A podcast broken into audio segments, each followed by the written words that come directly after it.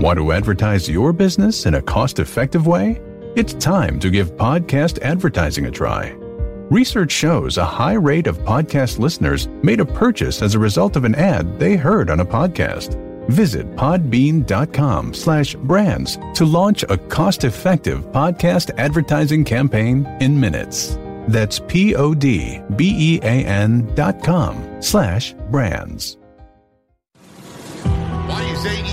Successful? Why is Tony Khan running his promotion better than Vince McMahon and Bruce Pritchard are running Monday night and Friday night? Long term booking.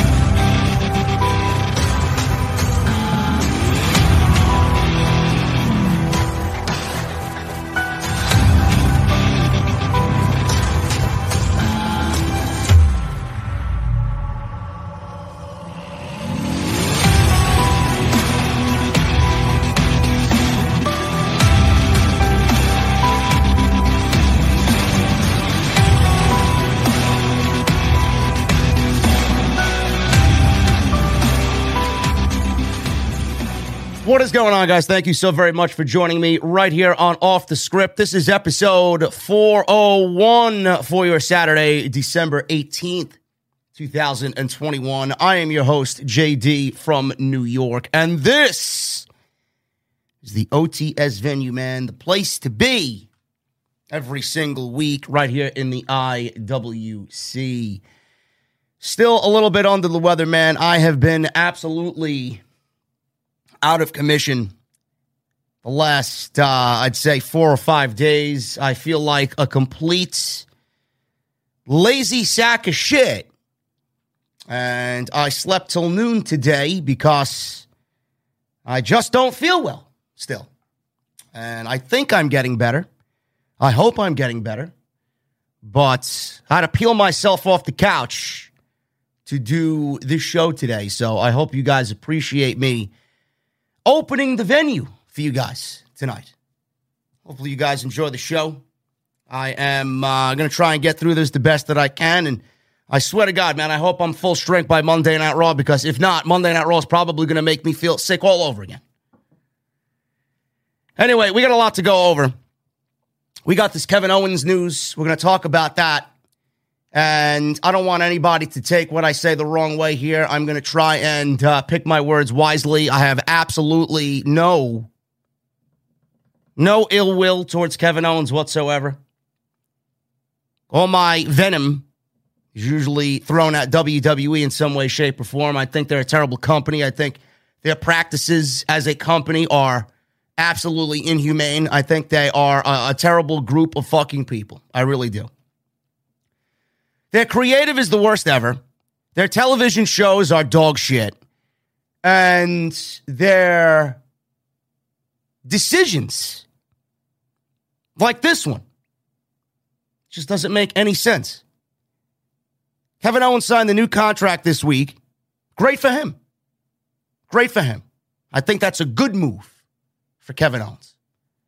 WWE offered him two to three million dollars per year. We don't have an exact amount. That was what was speculated by Dave Meltzer. Two to three million dollars a year over the next three years. It was not a five year deal. WWE isn't locking people into five year deals anymore. I, I don't believe, unless you're a Roman Reigns. But WWE's paying Kevin Owens two to three million dollars a year for the next two or three years. And and I said the next two or three years because we don't know if it's going to go the length of the deal for the full three years. And I find it very weird how a lot of people really aren't raising the question of, I mean, it's none of our fucking business. Kevin Owens is going to do what he's got to do to feed his family and take care of his family. I mean, it is the quality of person that Kevin Owens is to do what he does, take the money, sign with the company. He's putting himself last and his family first. That's great. That's great. It shows the quality human being that Kevin Owens is. And if you follow him on social media, it's very difficult not to love the guy. He's just a down to earth, regular, everyday Joe. And that's what we love about him so much. Hardworking. He's just like one of us. He doesn't fit the WWE mold in any way. He doesn't look like the type of superstar that WWE would push to the top of the card or at main event WrestleMania. But, but the thing that really is boggling my mind is the simple fact that WWE has fired over 200 plus people in the last two years for citing of budget cuts, the reasons of budget cuts. And the one big contract that everybody was talking about when he got released was Braun Strowman. WWE had just signed Braun Strowman to a five year deal at $1.25 million per year and let this guy go.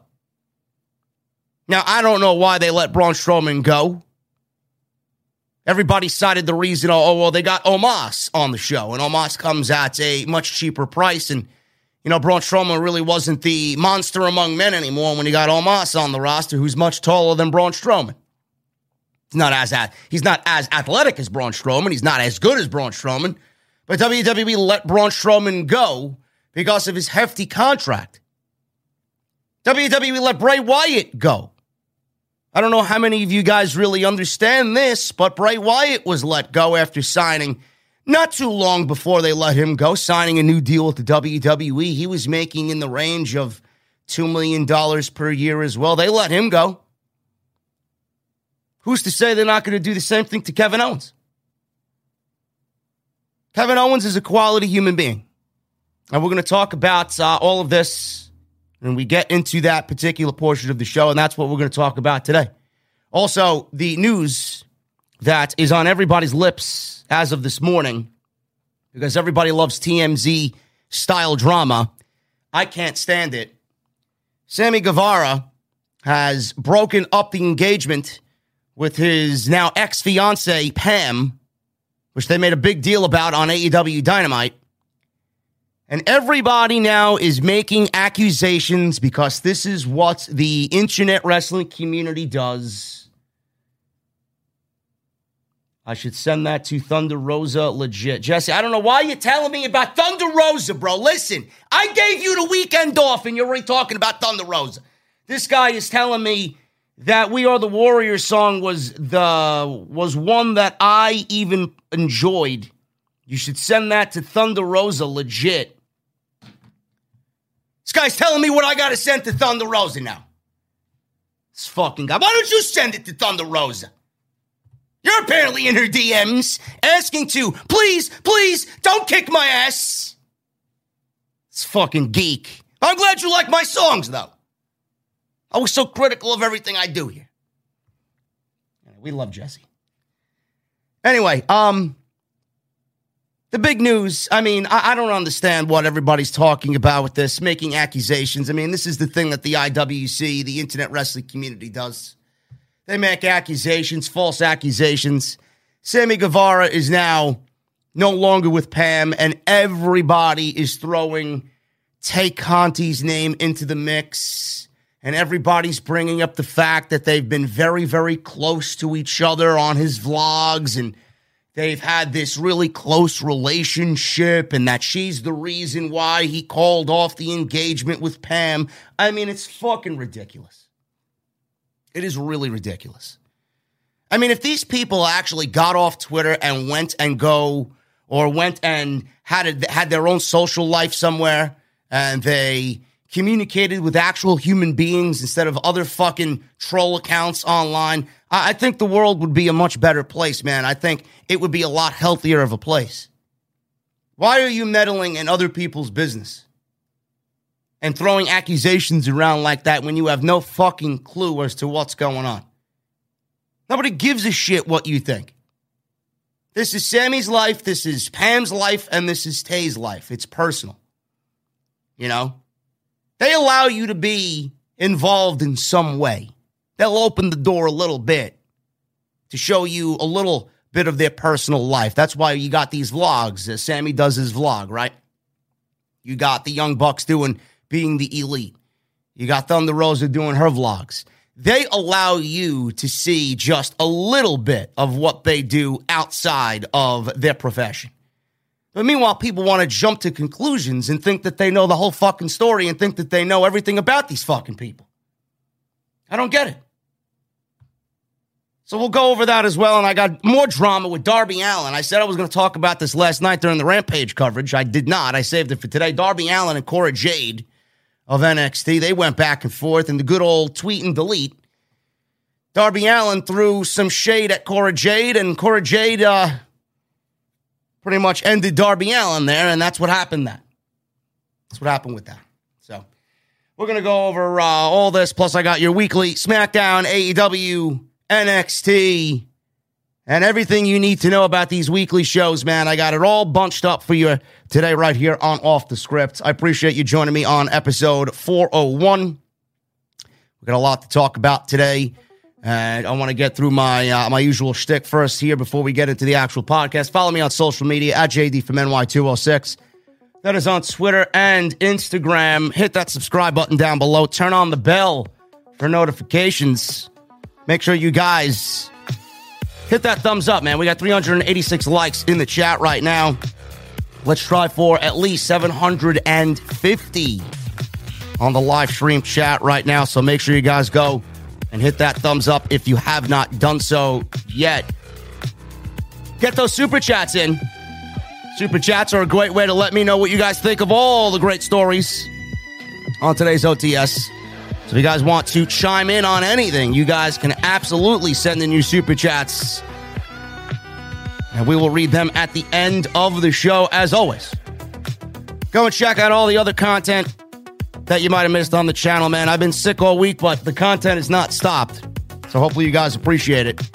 Monday Night Raw, NXT, AEW Dynamite. That's Monday, Tuesday, and Wednesday. Friday, we were here for SmackDown and Rampage. And now we're live here on Saturday afternoon for episode 401. Make sure you guys go check out everything you might have missed on the channel. It is all on the homepage right now. So as soon as you're done here and you want more content, everything you need is on the homepage. Go get your t-shirts, man. Bonfire is the place. Bonfire.com's got these great new designs. The OTS throwback NWO white and black. And we got the LTB long-term booking in the Wolfpack black and red.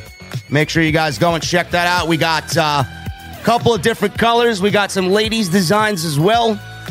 So make sure you guys go and check that stuff out. That is bonfire.com.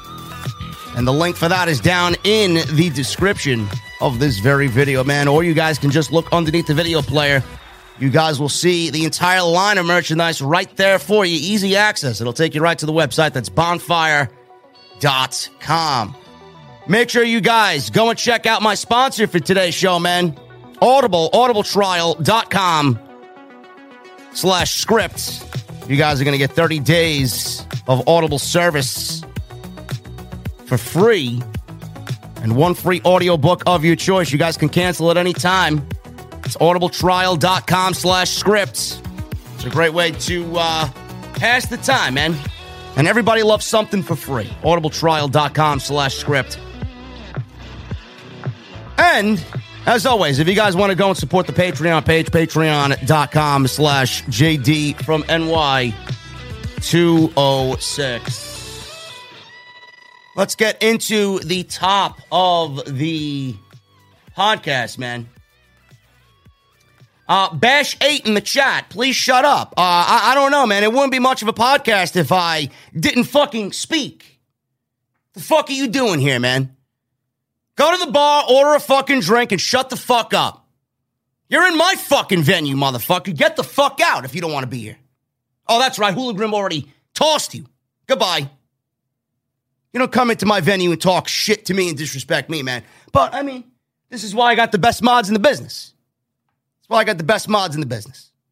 Thank you, Hula Grim. Thank you for taking care of the shit in the chat. Day one.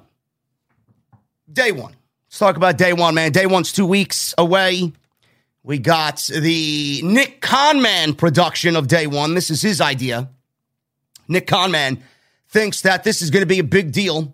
And the reason why Nick Khan has pushed for day one reportedly uh, to be in Atlanta on New Year's Day is because there will be an estimated 350,000 tourists in the area, in the Atlanta area.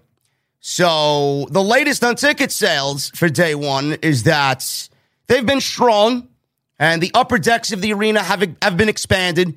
And in the latest Wrestling Observer newsletter, Dave Meltzer stated that over the course of a week, the show went from 6,769 to almost 9,000 tickets distributed.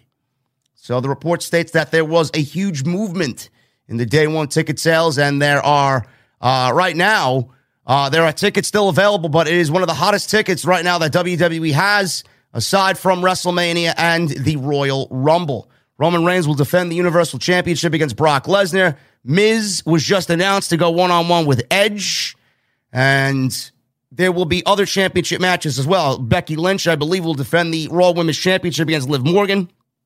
I don't know what Charlotte Flair will be doing at the show. Uh, there are spoilers for SmackDown, which we may talk about later because, I mean, I don't really give a shit about WWE spoilers. It's a Christmas Day episode. I don't think you guys will give a shit either. But there's going to be a ton of championship matches on this show. It's going to be a big deal. The show is going to be a big deal. And WWE is actually building this show up better than they did Survivor Series. But that goes to show you how influential Nick Conman is to WWE's overall creative. As soon as that man says something, as soon as that man wants something, WWE jumps through rings of fire just to get it for him. So hopefully it is a good show. And we got a nice little cliffhanger for the main event between Brock Lesnar and Roman Reigns at the end of SmackDown last night as Roman Reigns turned on Paul Heyman, fired him from the bloodline, and gave him a Superman punch but I do think that it will be a complete swerve, and we will get Roman Reigns and Paul Heyman together, as I do think this is one big plan for Roman Reigns to retain the Universal Championship. So day one is selling well. If you guys are in the Atlanta area and want to go, you guys can still get the chance to go as tickets are still available for that day one show. Cora Jade. Cora Jade tweets about Darby Allin and his supposed abuse allegations that were brought to light during the Speaking Out movement. Darby Allin was trending on Twitter yesterday after a tweet from NXT's Cora Jade that referenced a past abuse allegation about Darby Allin.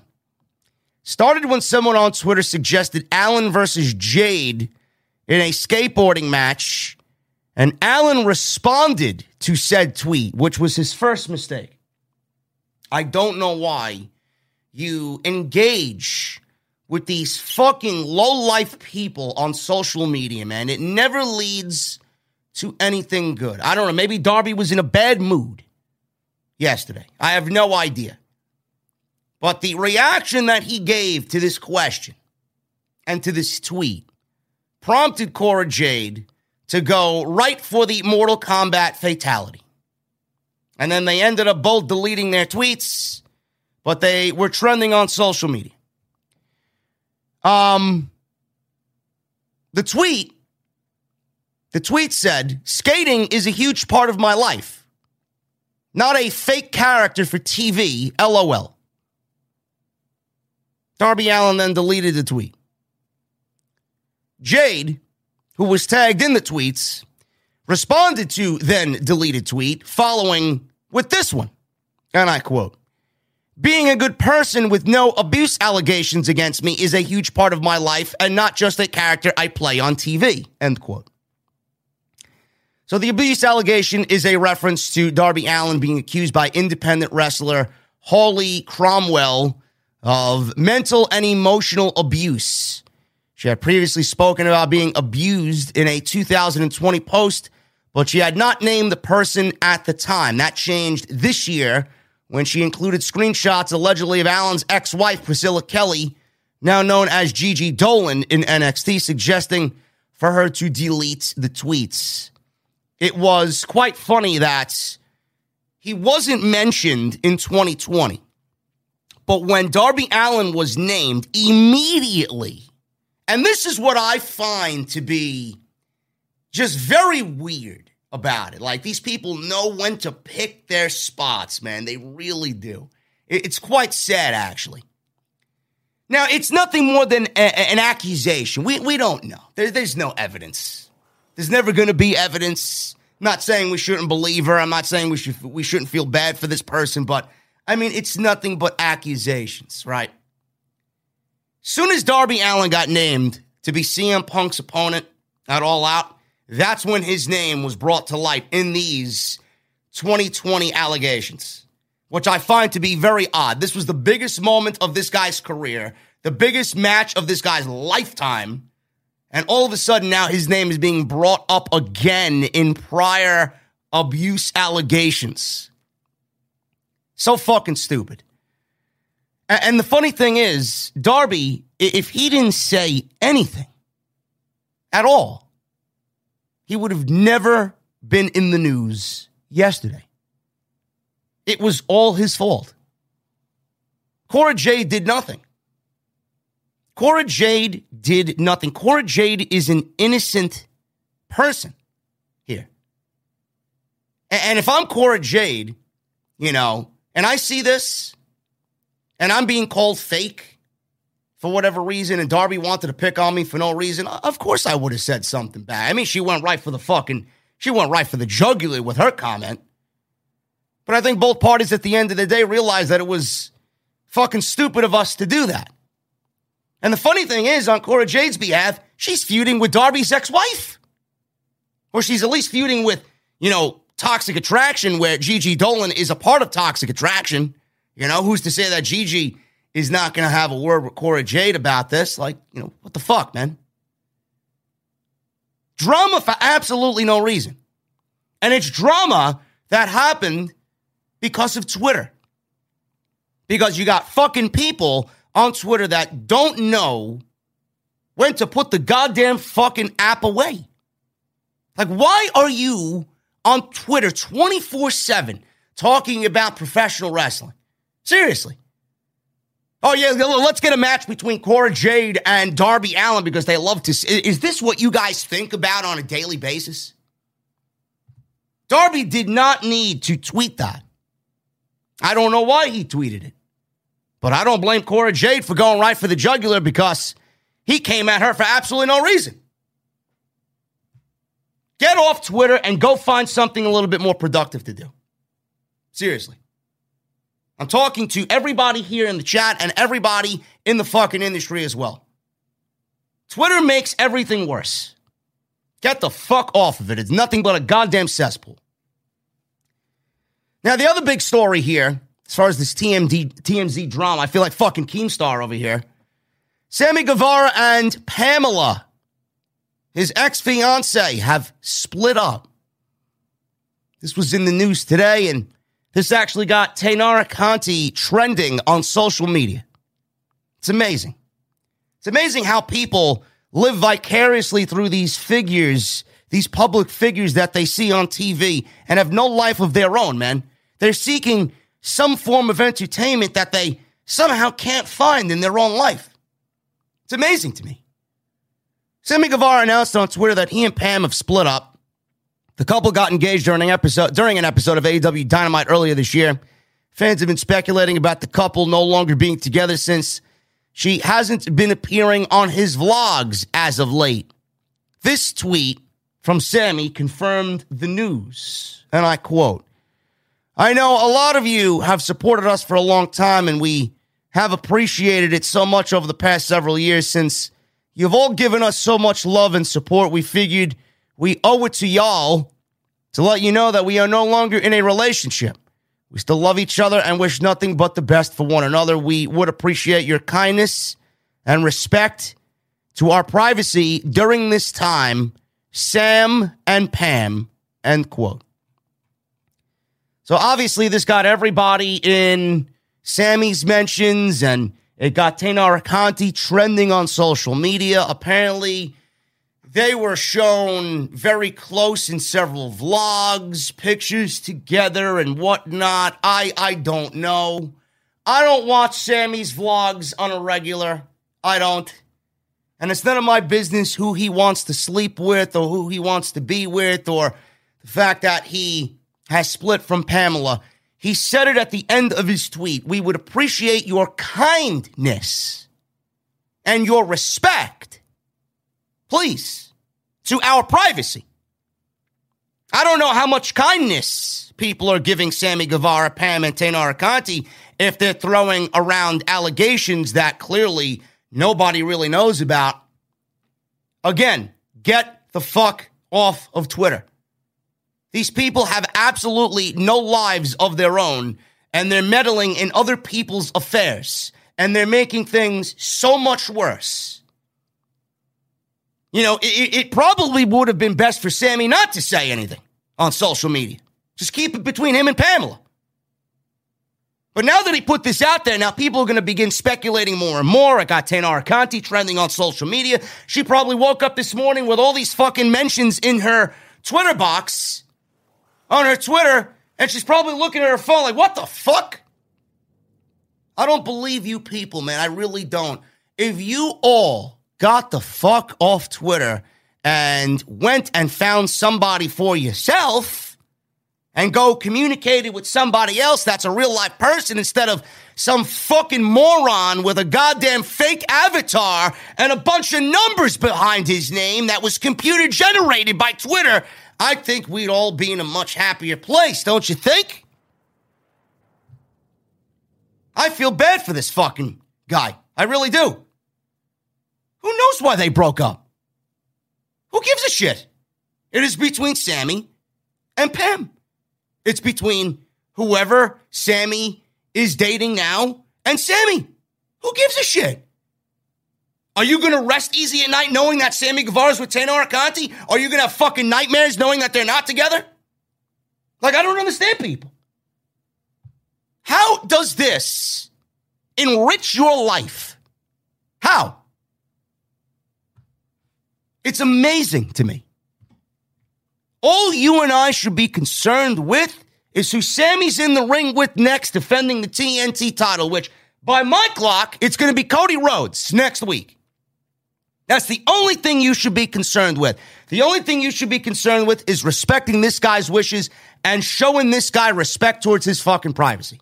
That's it. Now, but people want to meddle in other people's affairs because they have no hobbies or life for themselves. It's quite sad. I wish nothing but the best for Sammy and Pam, and I wish nothing but the best for Taynara Conti because she's got her name thrown into this, and I, and God knows what the fuck people are saying. I have you go on Twitter, man. I you go click on Taynara Conti or type in Taynara Conti on the search, man. I don't even want to know what the fuck is on there. I don't. What a what a cesspool of garbage is social media, really. Matt Hardy Matt Hardy says WWE may have jumped the gun on Jeff Hardy being fired. Drug test expected to come back clean in regards to Jeff Hardy.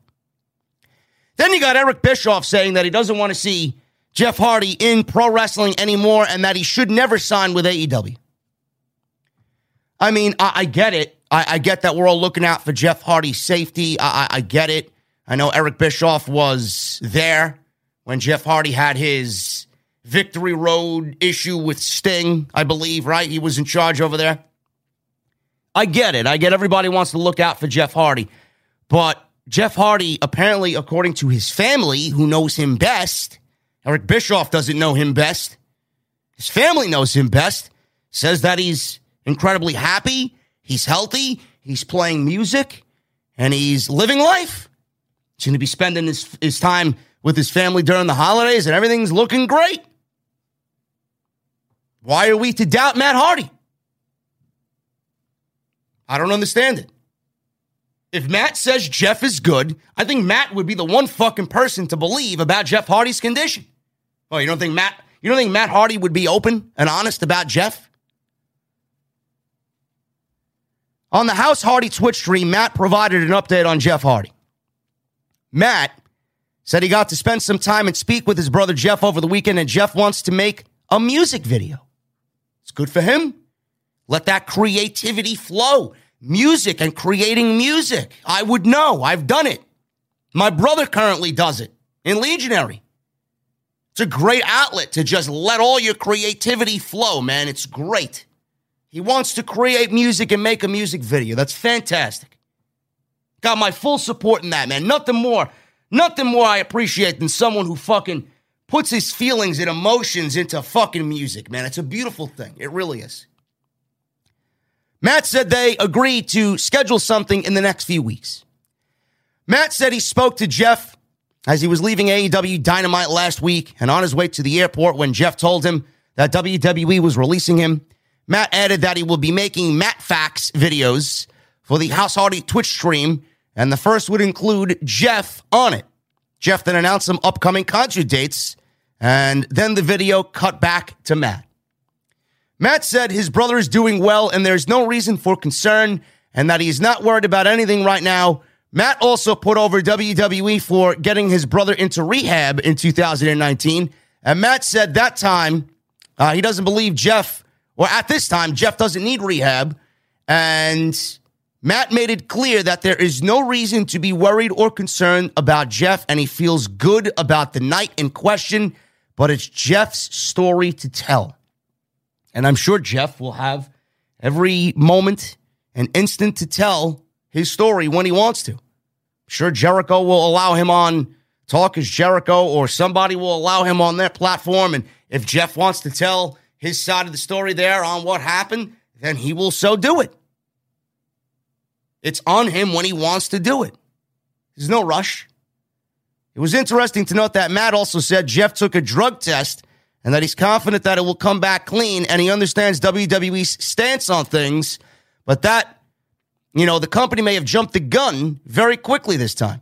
Before anyone rushes to judgment, obviously they, WWE, drug tested him after all this stuff. Wait until you hear the results of that. And when that comes back clean, then hopefully people will feel better about it, Matt said.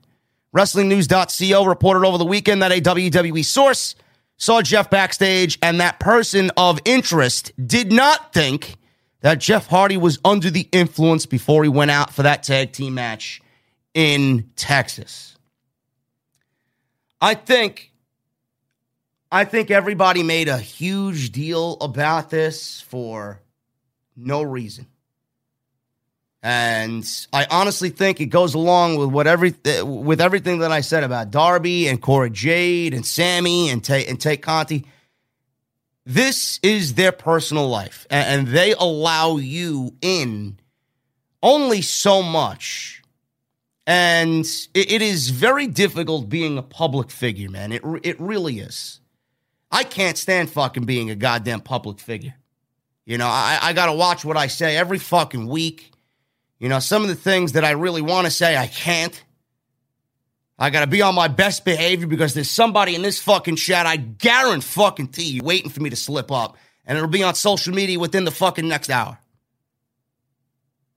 Matt Hardy, if Matt Hardy says that Jeff is happy, clean, and healthy, then Matt Hardy is to be believed. And that's it. And again, you know, it was very weird what happened. Nobody, nobody thought and I certainly did not say it, that Jeff intentionally got himself fired. I, I merely raised a talking point and a question to said topic. It's not out of the realm of possibility that this guy was just fed up with everything and said, you know what? Fuck it. I'm done. I'm done. And I said, I don't believe WWE, with how strict they are about everything, that they would allow him to go out there inebriated and wrestle.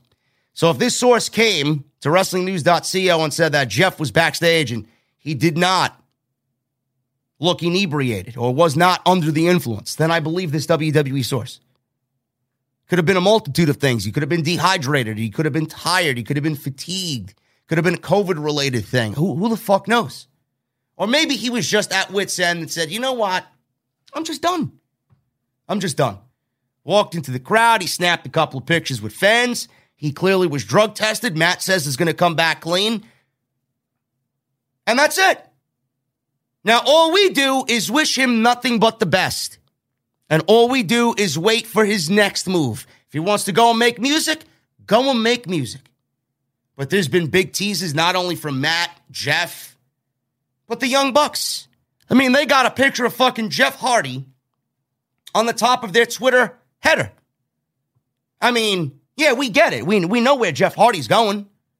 We know where Jeff Hardy's going, but let the guy celebrate the holidays. Let him do what he's got to do. And we wish him nothing but the best. Seriously. Now, Eric Bischoff says that Jeff Hardy, he needs to get out of wrestling.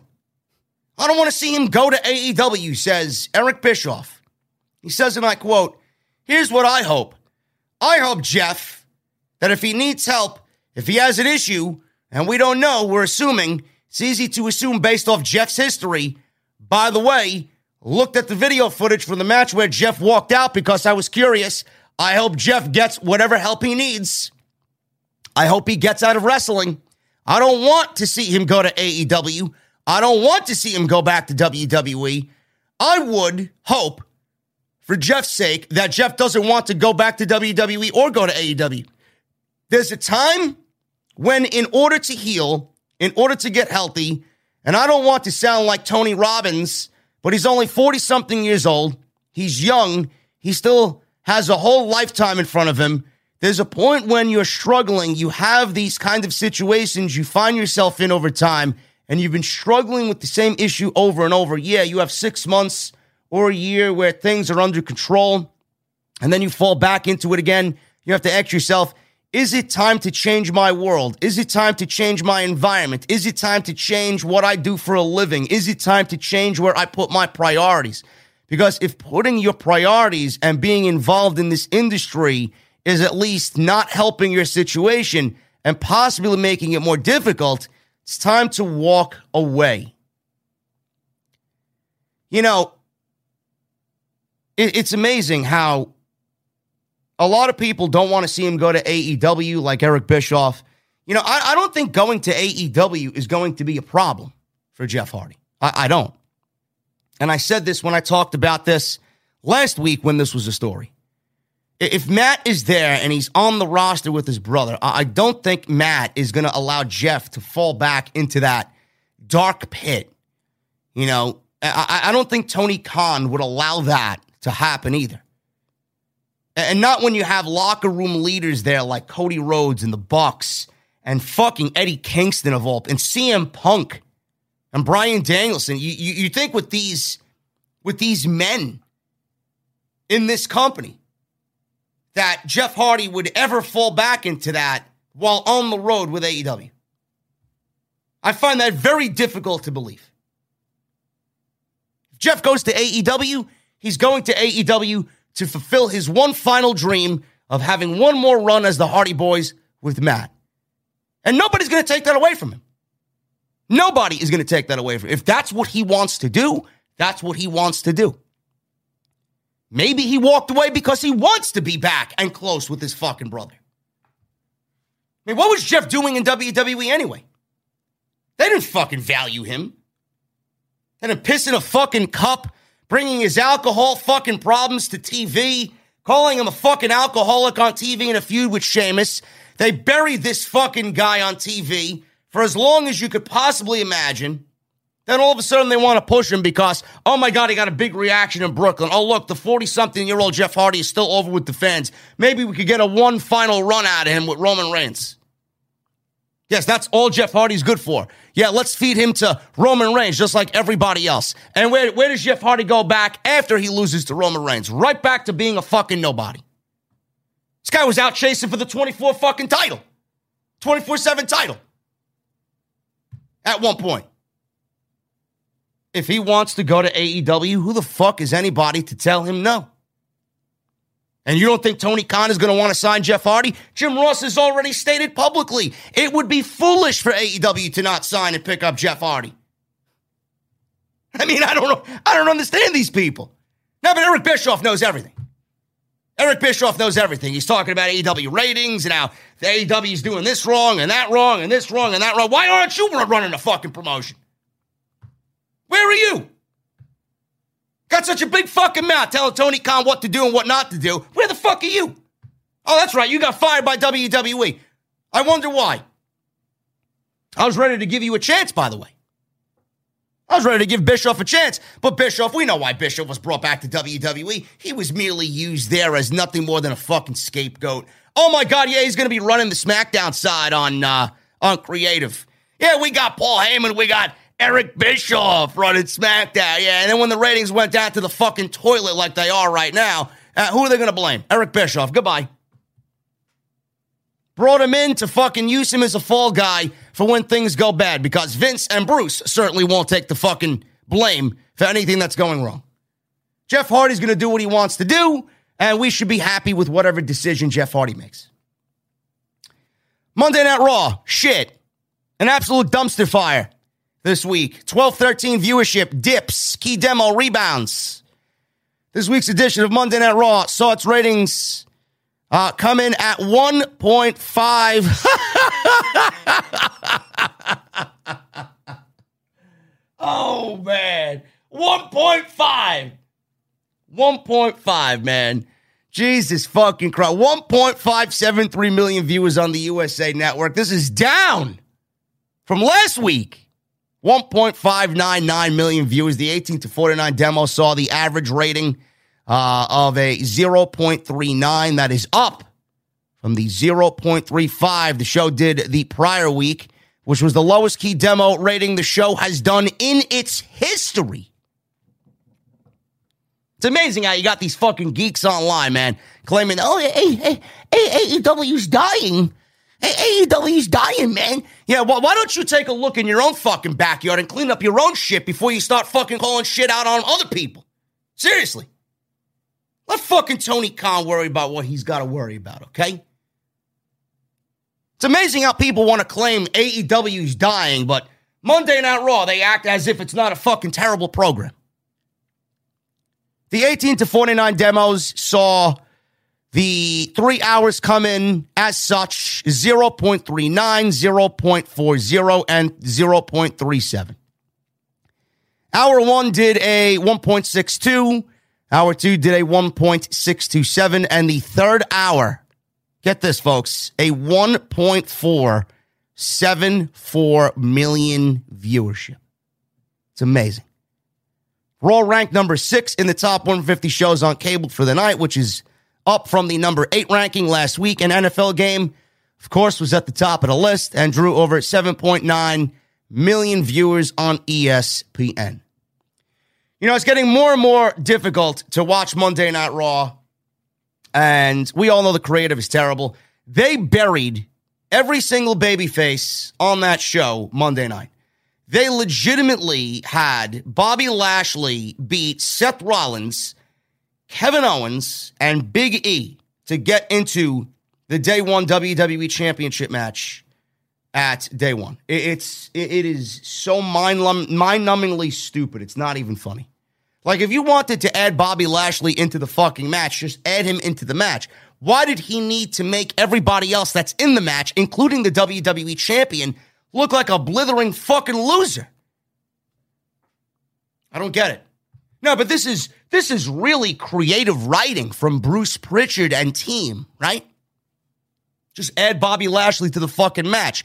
Why are you taking your WWE champion and having him lose in a match that basically made no sense and did not need to happen?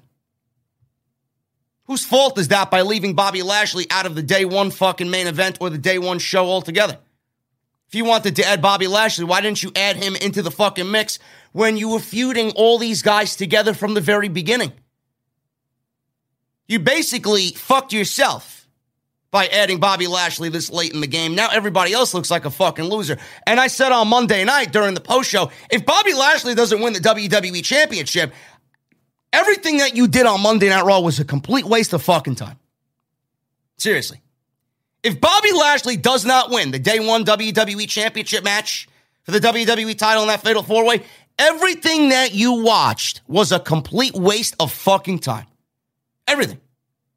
They've already made the ladder match that Seth Rollins won a complete waste of time. But WWE doesn't expect us to remember that Seth Rollins won a fucking ladder match to get into this title match to begin with. Why am I the only one that complains about this shit? I mean, do you like to look like an idiot while watching television or your favorite television show? Why is there such a problem when I call out the stupidity of these writers on Monday and Friday night? Bobby Lashley needs to win that match. He buried Rollins, Owens, and he beat the WWE champion on Monday night to get into this match. If he doesn't win the championship, then how does that make Bobby Lashley look? Makes him look like a fucking loser. On top of everybody else already looking like a loser.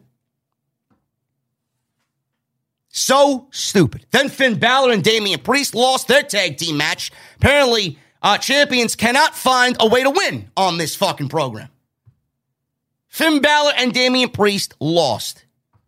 United States champion loses. After he's been given such a decent run as United States champion, yeah, let's put him in a tag team match and have his team lose to fucking Dolph Ziggler and Bobby Roode. You fucking kidding me? Then Liv Morgan and Becky Lynch. I mean, I claimed that the Liv Morgan run is going to be very short lived.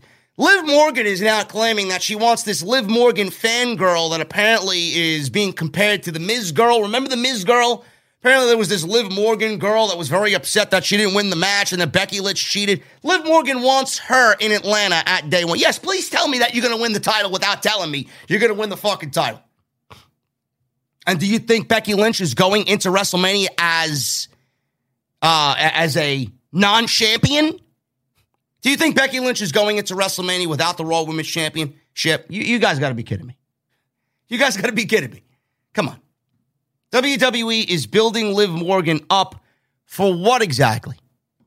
How is this going to make Liv Morgan look any better than what she looks like now?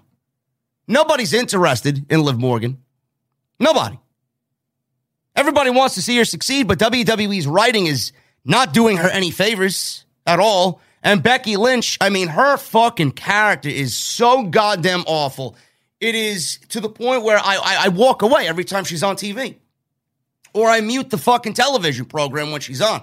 I, I can't listen to her speak. She is genuinely fucking terrible. Monday Night Raw was a dumpster fire. It's the best way for me to put it. Speaking of Monday Night Raw, Kevin Owens, the big news this week. Kevin Owens signs a new WWE contract. Fightful Select is reporting that Kevin Owens has resigned with the WWE on a new multi year deal. It was said by sources that WWE made Owens an excellent offer and that the company is over the moon about keeping him with the brand. Negotiations between Owens and WWE reportedly began in the fall of 2021.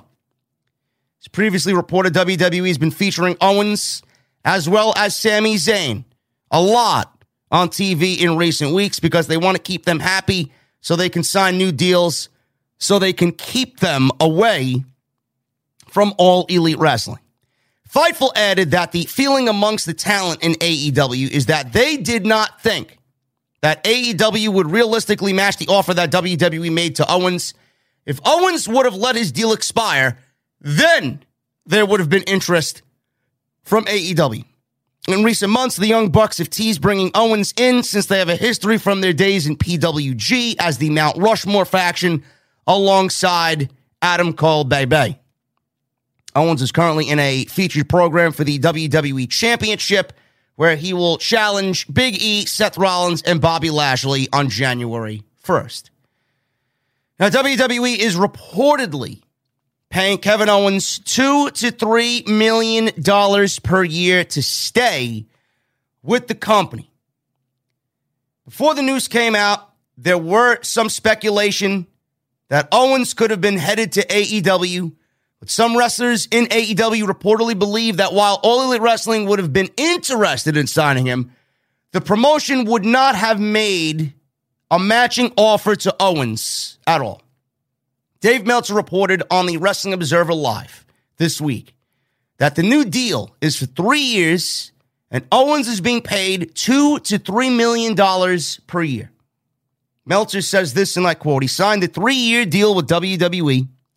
I believe it was actually a couple of weeks ago when this happened. I'm sure there'll be more on it this week, but it's a very good money deal. I think the feeling was that it was a better deal than he could get in AEW. It's a two to three million dollar range per year. End quote. Meltzer added that Owens did get a no cut clause put into his deal so the company can't release him before his deal is up. This amount of money puts him amongst the top tier list of highest paid people in the company. Top wrestlers such as Roman Reigns and Brock Lesnar are making above $5 million per year. Now, I didn't really know that before I actually read this live on the air. I didn't know he got a no cut clause put into his deal so the company can't release him before the deal is up. If he actually negotiated that, then he is the smartest man in the entire fucking company. So he can't get cut. So we are guaranteed in writing that Kevin Owens is going to be a part of WWE programming for the next two to three years, which makes him signing this deal the fucking smartest thing he's done is in, in, in his entire career. This is the smartest thing he's done in his entire career. Easy money. Easy money. This amount of money does put him in the upper echelon of wrestlers like Roman Reigns and Brock Lesnar, Seth Rollins. WWE rewarded Windham Rotunda for his great in ring work and ability to captivate audiences with his creepy character, The Fiend. He received a huge money deal to stick around with the company before fans knew it. He was released and he was looking for new opportunities. We now know just how much of that big contract Bray Wyatt was making. In this week's Wrestling Observer newsletter, Dave Meltzer compared the new deal signed by Kevin Owens to the one that Wyatt signed. In doing so, he revealed the terms of Wyatt's final contract. Meltzer says, and I quote, the two to three million dollar a year range is so blinding to people, they sign not realizing it's a 90 day contract that renews every day at WWE's sole discretion. It's how they got Windham Rotunda. He was going to get three million three year term. So three million a year for the next three years. They wanted a five year deal. He held and said no. They inched up towards four. He jumped at it. But it's still a 90 day contract. And with the higher number, it takes less and less to trigger a release. Now, why did Kevin Owens sign with WWE instead of exploring options with All Elite Wrestling? Kevin Owens actually came out and publicly said this himself as to why he signed with WWE. He says, and I quote, I'm just going to say that it still ends on January 31st, but not 2022. I'm going to be there for several years. The 37 year old Kevin Owens explained the decision was pretty easy because it really was the best thing for my family. When it comes to that, it's always a pretty easy decision. WWE has been my home for seven years, so I have a sense of belonging. Basically, I spent most of my career there. When you look at all the wrestling companies I've wrestled in, in WWE, that's where I've been the longest. That's where I need to be for the next few years. That's how I felt, and that's the decision I made. End quote. And the backstage reaction to Kevin Owens signing with the WWE. Fightful Select has heard from several WWE wrestlers and staff about the re signing.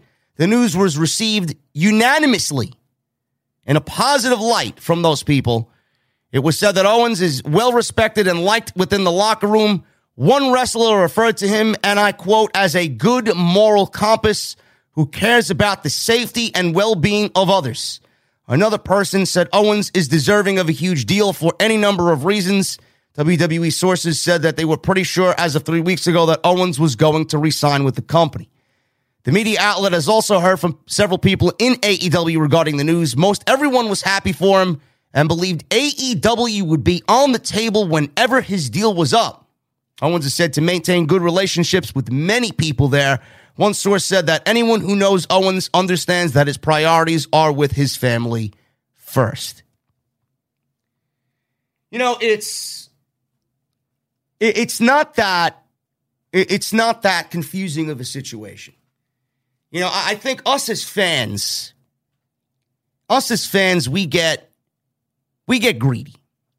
You know, we we sometimes don't look at how the wrestler is feeling or what the wrestler or the talent is thinking. We only want what we want as far as what we think is best for them.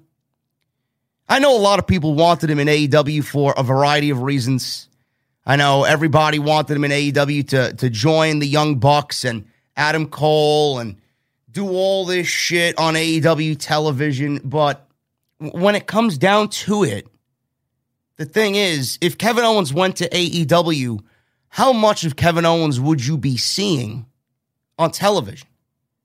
You, you do realize that AEW right now, and I'm sure Tony Khan knows what he's doing. I'm sure he's got all those day one contracts coming up and he's going to free some payroll at the end of the year.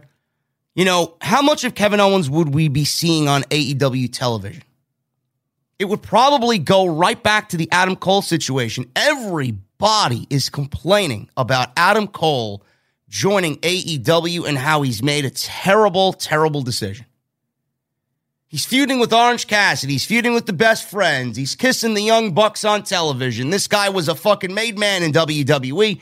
Triple H made him the fucking number one guy in the company. This guy was having fucking match of the year after match of the year. And now he's on AEW television kissing fucking Matt and Nick Jackson and wrestling Orange Cassidy and Wheeler Yuta and not doing Adam Cole like things. These people are clueless. These people are fucking brain dead. These people don't have the patience it requires to watch somebody with the talent of Adam Cole get where he needs to go. It's all about the fucking journey for me, man. If you don't think AEW is about long term booking and you're not w- ready and willing to invest in long term booking, then stop fucking watching the show. If Kevin Owens went to AEW, it would be nothing but complaint after complaint after complaint after complaint. Oh, Adam Cole is this. It would be the same thing with Kevin Owens. Oh, Kevin Owens is not the way he used to be in WWE. He's now a joke. Oh, he's wrestling Orange Cassidy. He's doing this. He's doing that. Nobody would appreciate Kevin Owens the way Kevin Owens should be appreciated. People would find some way to cut him down people would find some way to bitch and moan about what Kevin Owens is doing in AEW and how it doesn't measure up to what he was doing in WWE. You know it was going to be a thing. Kevin Owens signed a three year contract at two to three million dollars a year, and he included and asked for a no cut clause. How many people on that roster have that included in their contract? How many? I don't know of any. Everybody should be asking for a no cut clause.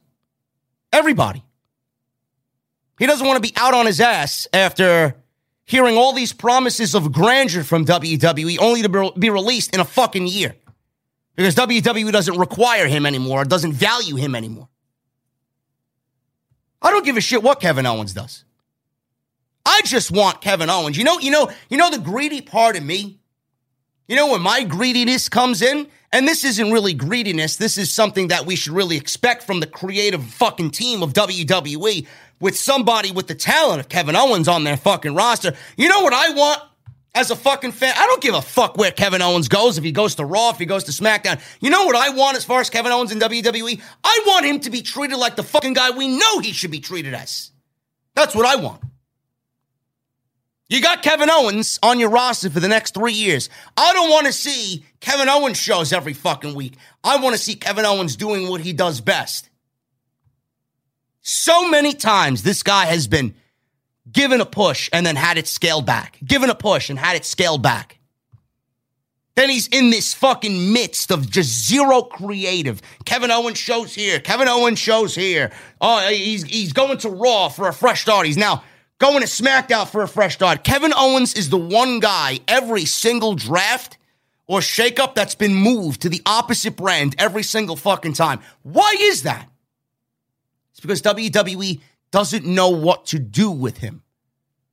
That's what I want. That's where the selfishness in my fandom of Kevin Owens comes in. I want him to be treated good. I do. I want him to sign this deal support his family, but I also want creative to take care of him as well. Will they? I don't know. I don't know. But we as fans don't have to worry about his well-being anymore because his contract is ironclad. It's it's 3 years and that's it. He can't be cut. Good for him. Good for him. Everybody should be asking for that. But my question is, and this is not for Kevin Owens. Kevin Owens signing this deal, I don't blame him at all. I mean, if I was given a no cut clause and two to three million dollars per year to stay put in WWE and support my family the way that he's going to be supporting us, I would sign the fucking deal too. I wouldn't turn that down and go to AEW. But the thing is, and this is what I find most bizarre. Does WWE really value Kevin Owens? That's what I want to know. If WWE has valued Kevin Owens, then WWE would have given Kevin Owens the platform to be a main event act for years to come. Kevin Owens has been treated and has come off like a mid card act for all the time he's been there. He's not the prototypical guy that WWE books at the top of the card. He's a great hand. You could put him in a feud with anybody and it's going to be great. You could put him in a main event role and have him go up against any of the world champions. It'll be great. But the last feud with Roman Reigns, that did not sit well with me at all, man. That feud with Roman Reigns, if you look at all of the Roman Reigns feuds that he's had as Universal Champion outside this last feud right now with Brock Lesnar, the one with Kevin Owens was my personal favorite. It was my personal favorite. And I remember so vividly when we were talking about this feud and we were watching these guys just kill it in the ring, the matches that they were giving us. I said, if WWE doesn't realize that they have a main event guy in Kevin Owens after this Roman Reigns feud and don't follow up on him after this Roman feud, Kevin Owens is never going to be where we want him to be in WWE. And what did WWE do? It was all on them. He proved that he could hang. He proved that he could be in the ring with somebody like Roman Reigns. He looked better for it. And when Roman Reigns was done with Kevin Owens, where did Kevin Owens go?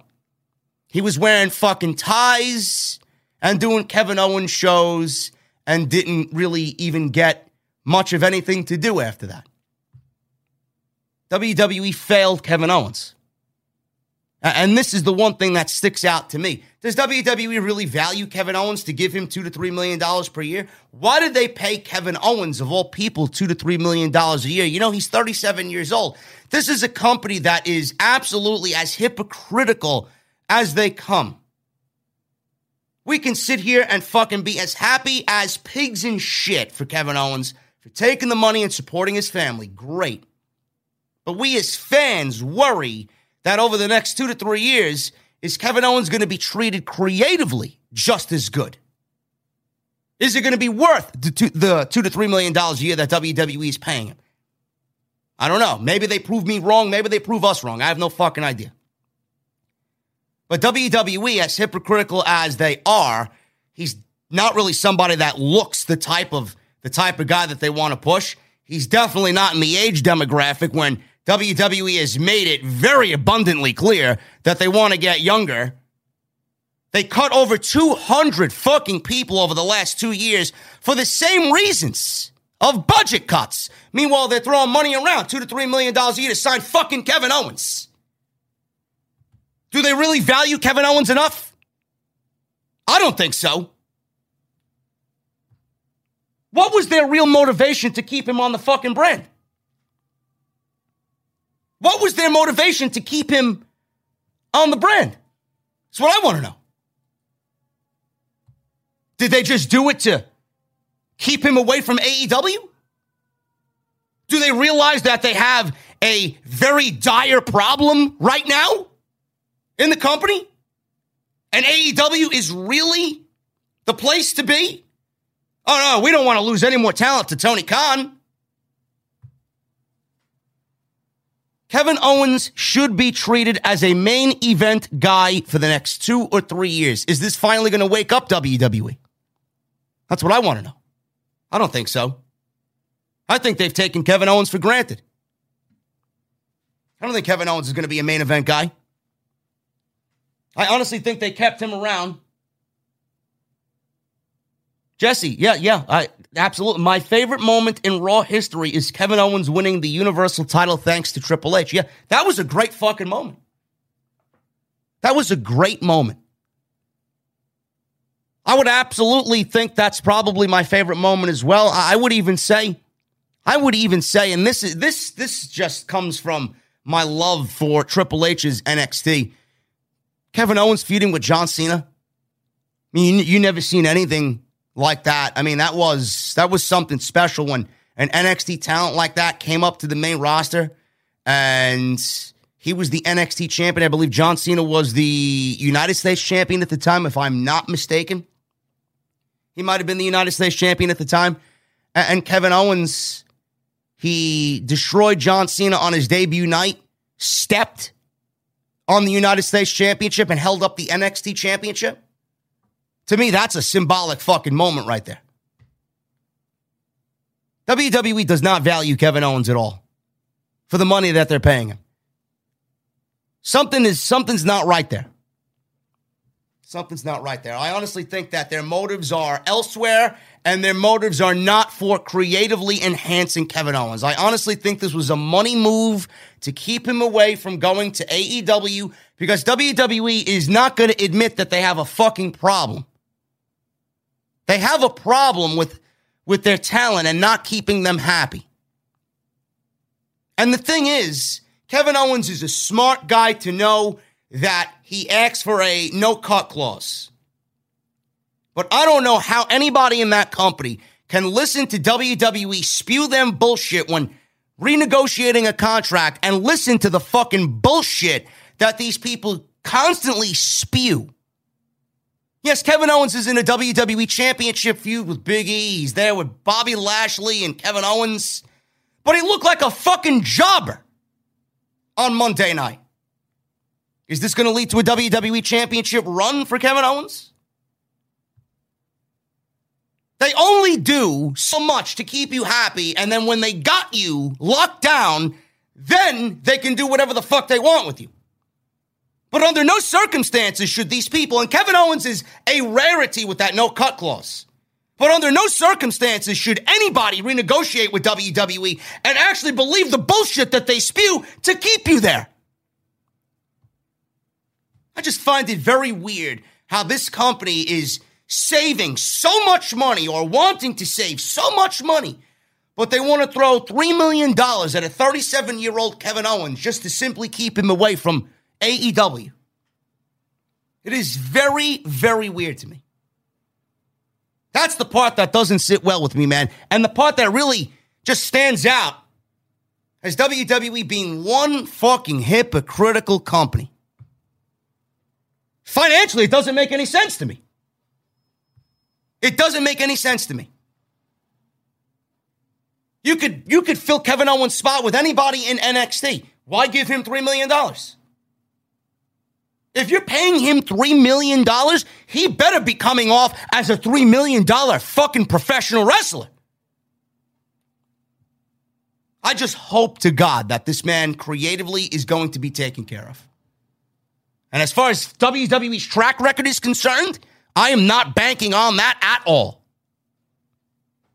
It's fucking ridiculous, man. And, and, and another thing, before I move on to the next story, everybody's like, "Oh, Tony Khan. Oh, Tony Khan. He can't. He can't pay Kevin Owens. Tony Khan could pay Kevin Owens whatever the fuck he wanted.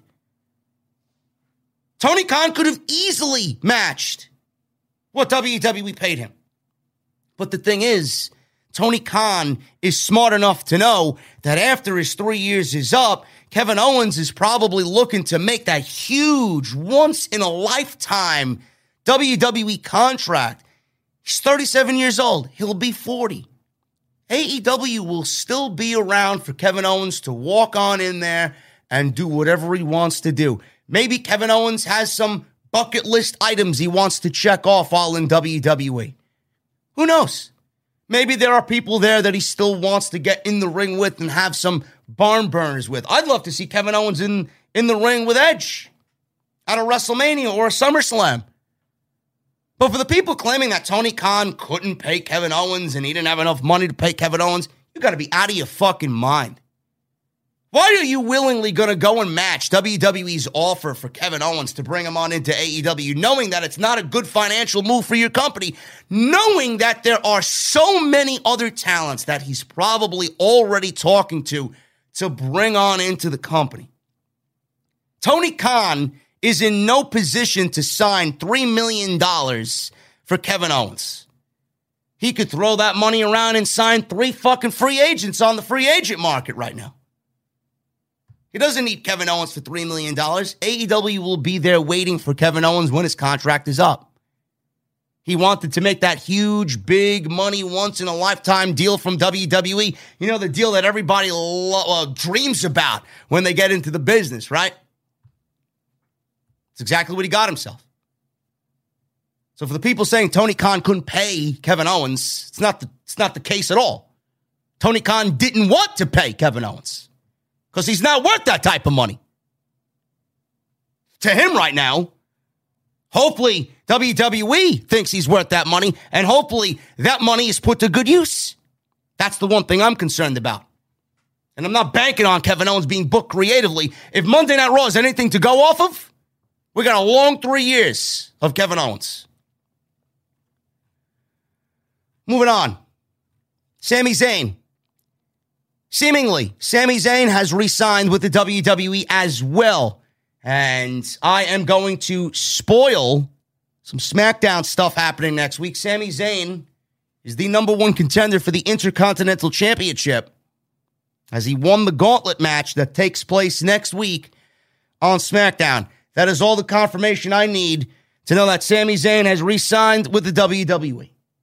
Sami Zayn's contract status. Meltzer reported in the latest edition of the Wrestling Observer that Zayn has possibly re signed as well based on locker room talk, but it is yet to be confirmed. Meltzer wrote that there has been locker room talk that Sami Zayn, 37 years old, did as well sign a new deal, but WWE sources have not confirmed Zayn having signed to us yet. Zayn initially signed with the WWE in 2013, and thus far, in his run with the company. He's a one time NXT champion and held the Intercontinental title twice. He was recently given a title match against Universal Champion Roman Reigns, who defeated Sami Zayn very quickly. Uh, as you guys know, was nothing more to set up the Brock Lesnar match against Roman Reigns at day one. Zayn has also been doing segments with Brock Lesnar on SmackDown as of late. You know, it is a good thing, you know, it's a good thing because I, I think Sami Zayn is such an underutilized talent.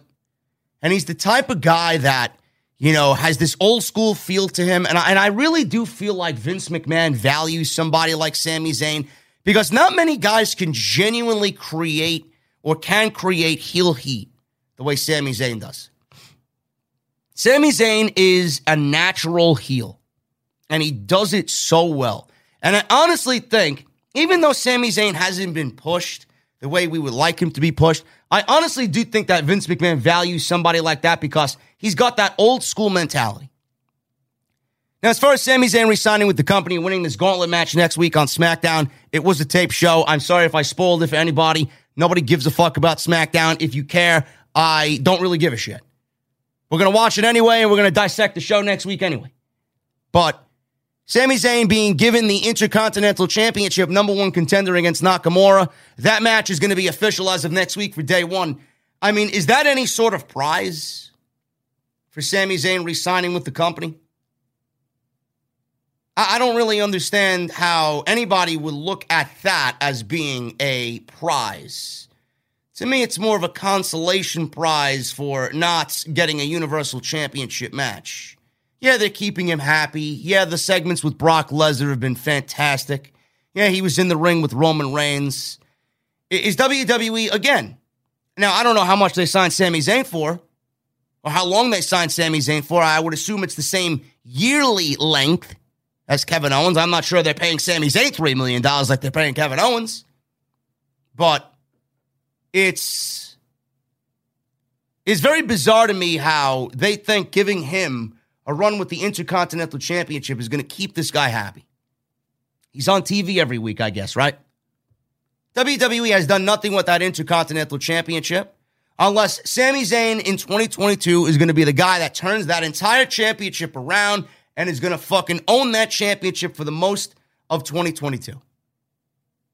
I don't see how that's any reason to, I would say, re sign with the company or think that's a way to entice somebody to sign. I don't know. Uh, listen, I'm happy for Sami Zayn if it is the case. I'm happy for Sami Zayn. This also could have been a decision that weighed heavily on Kevin Owens because they're best friends, you know?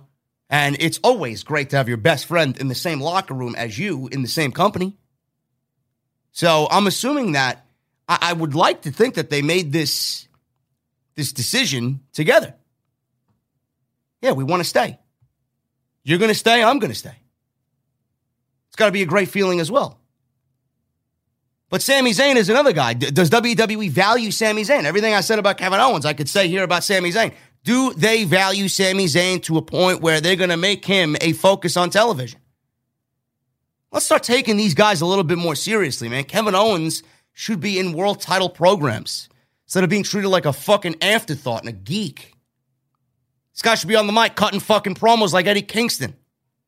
Sami Zayn should be in the upper mid card doing what he's doing. Sami Zayn is a fantastic professional wrestler, man. Why is everybody just treating Sami Zayn like fucking comedy fodder out here? Like, I get he's a funny guy. Yeah, I get he's great at what he does, but let's not take away from the fact that Sami Zayn's a great professional wrestler. Let's start highlighting that as well. Instead of having him look like a loser every fucking week. Is this the turning point to Sami Zayn finally being the guy in WWE for his role? I don't know. I I don't I, I don't really understand. The chat is saying there is no no cut clause per Meltzer. Recheck that source. The chat is saying there is no no cut clause. Well, that changes everything then. Is there is there a no cut clause in his contract? Why would Meltzer say that if it wasn't true? Why would Meltzer report that if that's not true? Why would Kevin Owens now? Now I'm going to question. Now I'm going to question even further. Why would Kevin Owens be given that, and nobody else be given that? Unless this is going to be the new way of wave of signing WWE contracts. Is there a no cut clause in his contract or is there not a no cut clause in his contract? I don't know, man. We may have to revisit that. We may have to revisit that. He said there's no no cut clause. Dave never said that. Well, it's in the fucking quote here. It's in the quote. I don't understand why it was said then. Meltzer added that Owens did get a no cut clause put into his deal, so the company can't release him before the deal is up. Now, if there is no cut clause in his contract, that, that changes everything, really.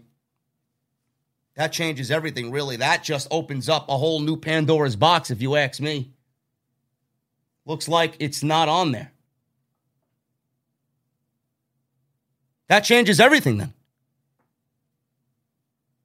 Then I'm really, I'm really concerned about Kevin Owens then because uh, again, it, it, uh, this is why I questioned, and this is why I brought everything to to light today. It's like, why would WWE spend three million dollars on a 37 year old Kevin Owens after everything we've been conditioned to relearn about WWE has changed over the course of the year. Look at what they've done to NXT. Look at what they've done to NXT. They want younger, they want faster, they want cheaper. They cut over 200 fucking people. Yet they want to sign Kevin Owens to a two, two to three million dollar deal at 37 years old. I, I, I don't understand it, man. Meltzer as a source is, I don't know, man. He did not have a no cut clause. I don't know. We got, we got to backtrack on that then. If there's no cut clause in his contract, that's a that's a big fucking deal. That's a big deal. And uh, WWE, I don't know. It's it's amazing that Kevin Owens would even accept that type of money without a no cut clause. Why would you even trust these fucking people? He's willingly opening himself up, knowing what the company is going to do to him because of what they've previously done in the past. He's putting himself in a vulnerable position to lose his job. Really. I, I hope that's not the case. I, I really hope that is not the case.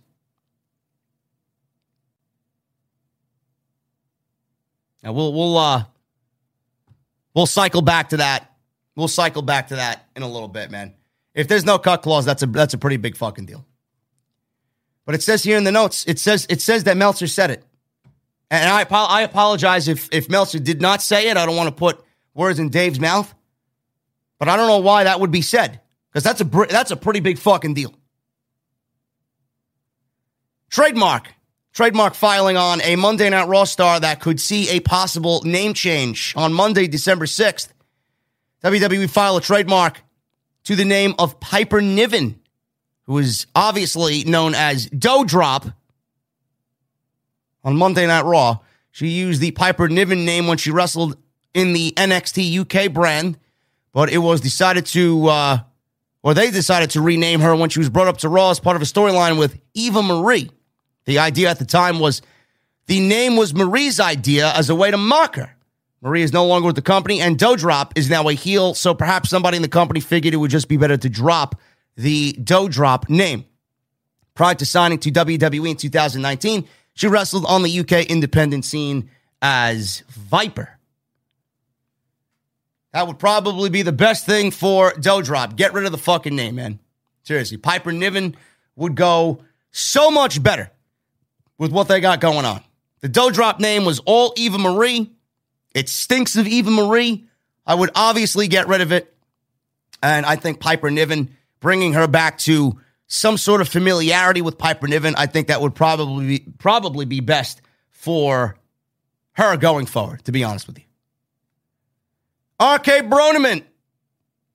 The tournament was delayed because of an issue with Montez Ford. WWE has not said much about the RK Bronament and why it was delayed, but Meltzer gave a brief update on the Wrestling Observer Radio last night on Raw, or this this past week on Raw, rather. The plan was for the finals of the Bronament to be the Street Profits against Rey and Dominic Mysterio, and that was to take place on Raw, but the match was delayed until the 27th. WWE claimed on social media that the delay was because both teams were injured. Meltzer says there was an issue with Montez Ford. He says, and I quote, something was up with Ford. I don't know what it was. They said both teams were injured for whatever it is. There's something with Ford, and I don't know if there's something with Rey or Dominic. For sure, there's something with Ford, so they couldn't do the match. I don't know if it's an injury, an illness, or whatever. I'll probably know sometime this week, but legit, they couldn't do that match. End quote. Meltzer said that WWE knew about this on Saturday and possibly before then but they continued to advise the match until a few hours before last uh, last episode of Raw. WrestlingNews.co noted on Monday that and Dominic did not wrestle at the house shows over the weekend as well, and Angelo Dawkins wrestled singles matches against AJ Styles. Uh, the Bronament, you know, it's nothing more than WWE not knowing what to do with their tag teams. It's just highlighting the fact that there is no fucking division. And I get sick and tired every week of saying they need to merge the divisions. Seriously, the, the the whole the whole tag team scene in WWE is so lame and it's so it's so shit compared to what we know it could be. And the thing that hurts most and the thing that is frustrating the most is that WWE does nothing to change it and they and they they could do, they could do everything in their power to change it. They have everything in their power to change it and they don't. It sucks. Rey and Dominic Mysterio versus the Street Profits. Fine. Should be a good match. The Profits versus RK Bro at day one. Great. Great. But I honestly think I'm over RK Bro. What happens when RK Bro breaks up? It's one less tag team you got on Monday Night Raw. What happens when AJ Styles and Omos break up? What happens then? That's another tag team you got broken up. Not really much left on Monday Night Raw, but the Street Profits, Alpha Academy, right? Who else? Who else is on Monday Night Raw as a tag team? WWE does not have a single clue on how to book tag team wrestling. This Bronament is nothing more than a fucking lame excuse, and all it does is highlight how awful their division is. I wish nothing but the best for Montez Ford. If he's injured, hopefully he gets back and has a speedy recovery. NXT, their viewership dropped. Key demo raised, it increased this week. NXT's rating 561,000 live viewers. That was uh, down from 590,000 viewers. This show's in the fucking mud, and you love to see it. Show did a 0.13 rating in the 18 to 49 demographic. The show did a 0.11 rating one week ago. That tied the lowest key demo the show has done on the USA Network since moving to the station in 2019.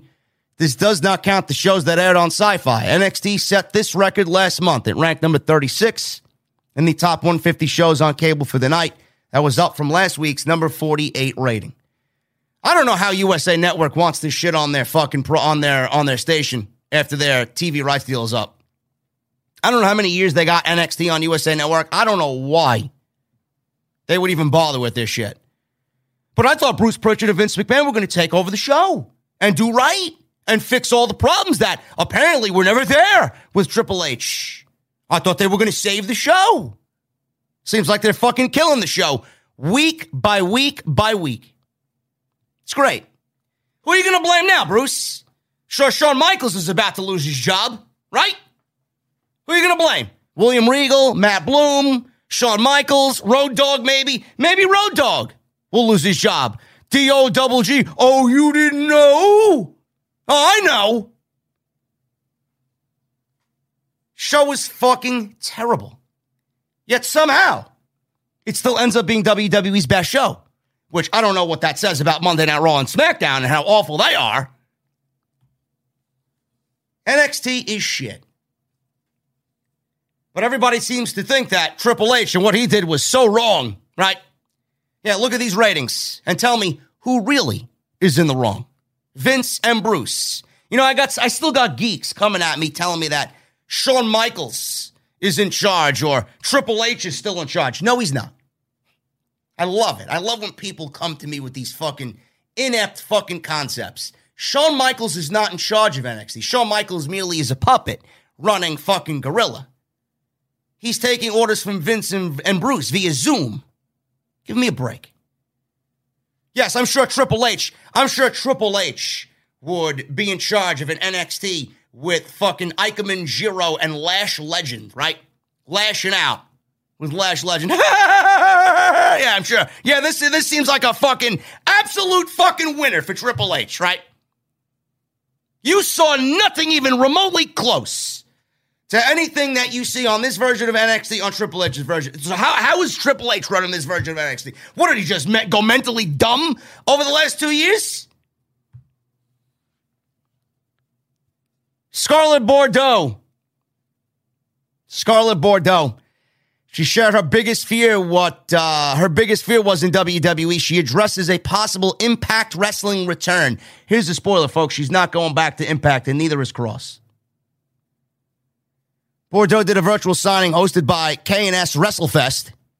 During it, a fan mentioned how they would like to see her return to Impact Wrestling. However, she ruled out that possibility. We're not going back there. We're not going back there. She laughed and then said no. Thanks for asking, though. While with WWE, she did work one dark match at SmackDown. Scarlett noted that there were conversations about adding her last name back which was something she feared could happen. Uh, she came up with the ring name before joining the company, and she didn't want the company to, to secure a trademark right to it. That was my biggest fear at WWE, that they were going to buy my name, and then once I left, I was going to have to change it because I love my name. And other people have had their names purchased. Karrion Kross, Karrion is not his, but he got to keep Killer Kross, which he is very, very happy about if I would have been officially on the main roster, I know they would have bought it. And they were talking about adding back the Bordeaux. And I'm like, they are already talking about it. They're going to buy my name. And that means later on I can't have it.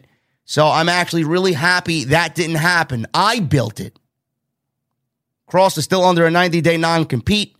And Scarlett only had a 30 day non compete, which uh, she apparently was still under an NXT deal. But Kross, his deal is a 90 day non compete. Uh, yes, uh, I don't want to see them go back to Impact. I think they're too good for that. And I honestly think they're going to go wherever their creativity allows them to fly free. Kross is a very creative individual. If I've seen anything from the guy, he loves to be creative, he loves to be different.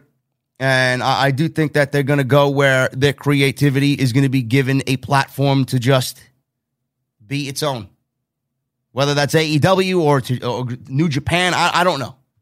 The world is his oyster. He can do whatever the fuck he wants. Scarlett also talked about how involved Triple H was with perfecting their appearance as an act on NXT. I read stories like this and I and I wanted to put this on the show tonight because you know, it's amazing how everybody thinks Triple H did so wrong when he ran NXT. But then you hear stories like this from Scarlett, and all you just think about is like, man, oh man, Triple H was just on point with everything. Killer Kross, Scarlett Bordeaux have one of the most elaborate entrances in NXT history. Uh, Bordeaux says that they had a big role in creating it, but Triple H helped take their vision to another level. She says, and I quote, they let us at first do what we kind of wanted to do. And then Hunter was like, okay, Bordeaux said during a virtual meet and greet hosted by the Asylum Wrestling Store. And then she added, he enhanced it and made it perfect. So we kind of did something natural and he went, okay, just to see how we would naturally move. And then Hunter was like, how about this or how about that? And we were like, whoa, this is like so much better than what we originally came up with. So I would say it was a collaborative effort to put it together, but Hunter was such a big part of it, honestly. You know, I read stories like that and it it pains me to know that they brought this poor guy up and they legitimately took everything away from him, which only makes me double down on what I feel it was a Triple H thing. It was a Triple H project. It was a Triple H creation. They didn't want any of that on the main roster because Bruce and Vince and that team didn't come up with it. You know, there are things that you need to change from time to time. But if something works and, and something is as perfect as their entrance and the act, why would you change it?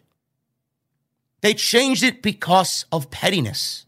They changed it because of greed. They didn't come up with it.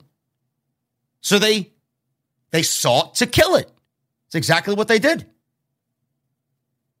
But I read stories like this and, I, and I'm like, everybody's got such high praise for Triple H and what he did creatively and how he came up with this and how he came up with that and his vision for this and his vision for that. Meanwhile, I'm looking at NXT now and I'm asking myself, what did Triple H do so wrong? Does anybody realize what they're watching on television right now is Bruce Prichard and Vince McMahon?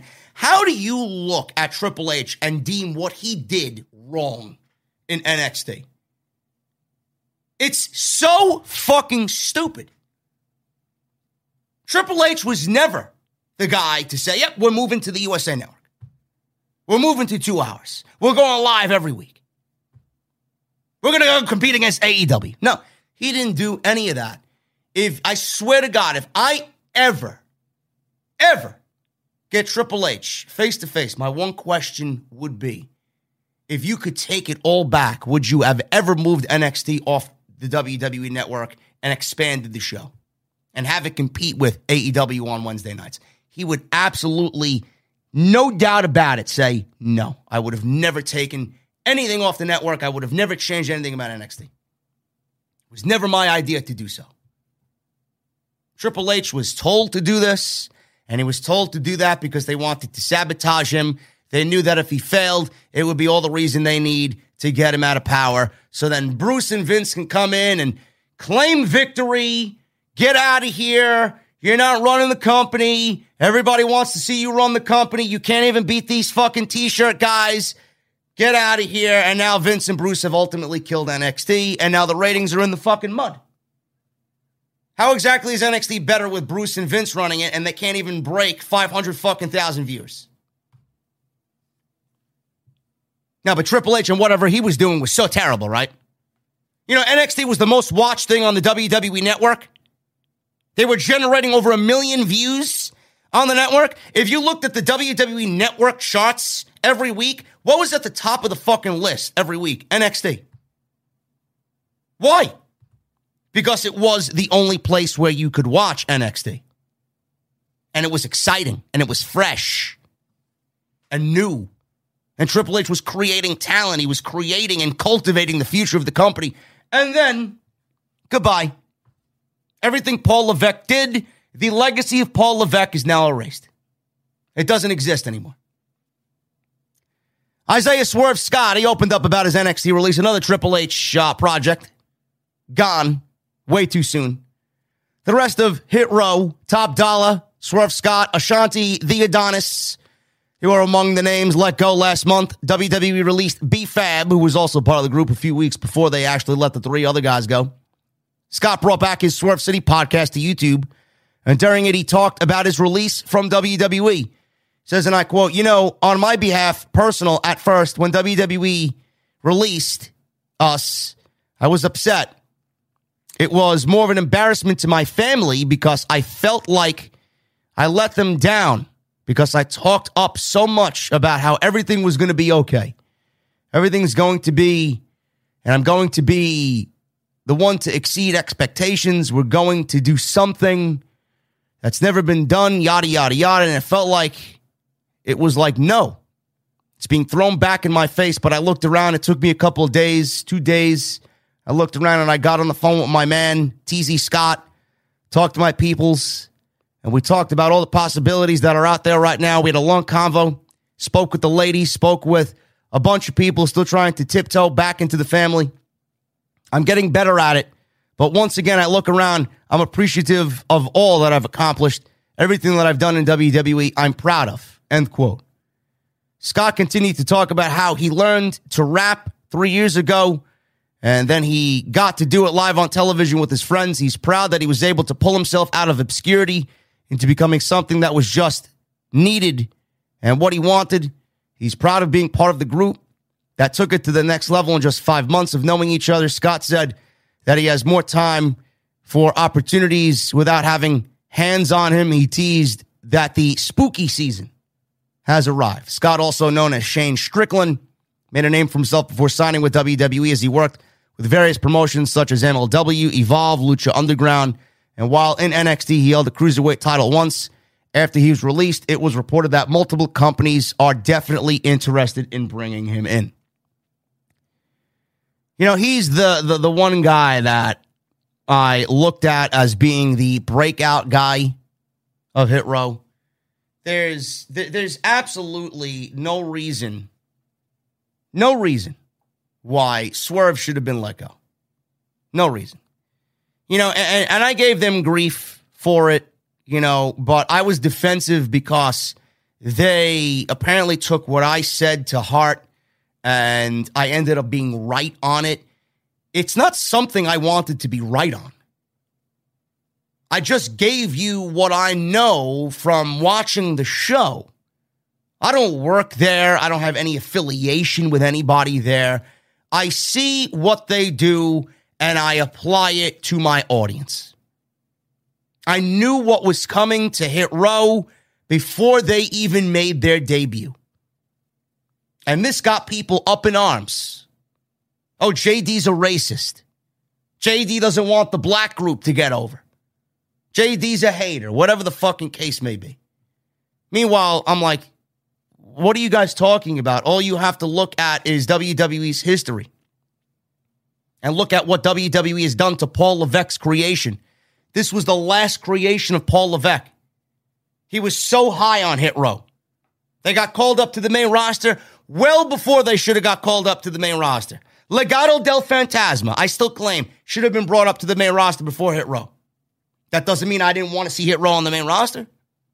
That doesn't mean I wasn't high on Hit Row. I was big on Hit Row. Hit Row was different. Hit Row was fresh. I wanted to see them thrive. They naturally fit into NXT. NXT was not really NXT, even when Triple H was somewhat still in charge. There were still some things here and there that gave you the old essence of NXT. If Hit Row was on NXT when NXT was at its height of popularity, they would have fit in like a glove. I didn't want to be right on Hit Row. I wanted them to be successful. I wanted Top Dollar and Ashante to go on and have a really great run as a tag team. They would have brought something different to the show. I wanted to see Swerve get into the ring and mix it up with a Nakamura or a Sami Zayn or whoever, Cesaro. Swerve is one of the best natural talents that I've seen in WWE in a very long time. He's very Ricochet like, you know? And a lot of times that kind of gets misinterpreted on the main roster. WWE doesn't like too many guys like that because they got Rollins doing the same thing. And, you know, it's very weird in WWE. You, got a guy like Swerve or Ricochet doing shit like that. They don't really outwardly promote guys like that when you got the upper upper tier guys doing stuff like that because it takes away from them. You know, it's one of the reasons why Kross's entrance got cut. If you don't think that's the case, then you, you don't really know what you're watching. Why did Killer? Why did Karrion Kross, Killer Kross? Now, why did why did Karrion Kross's entrance get cut? Because it would have overshadowed Roman Reigns. If Karrion Kross and Roman Reigns were on the same show, whose entrance are you gonna remember more, right?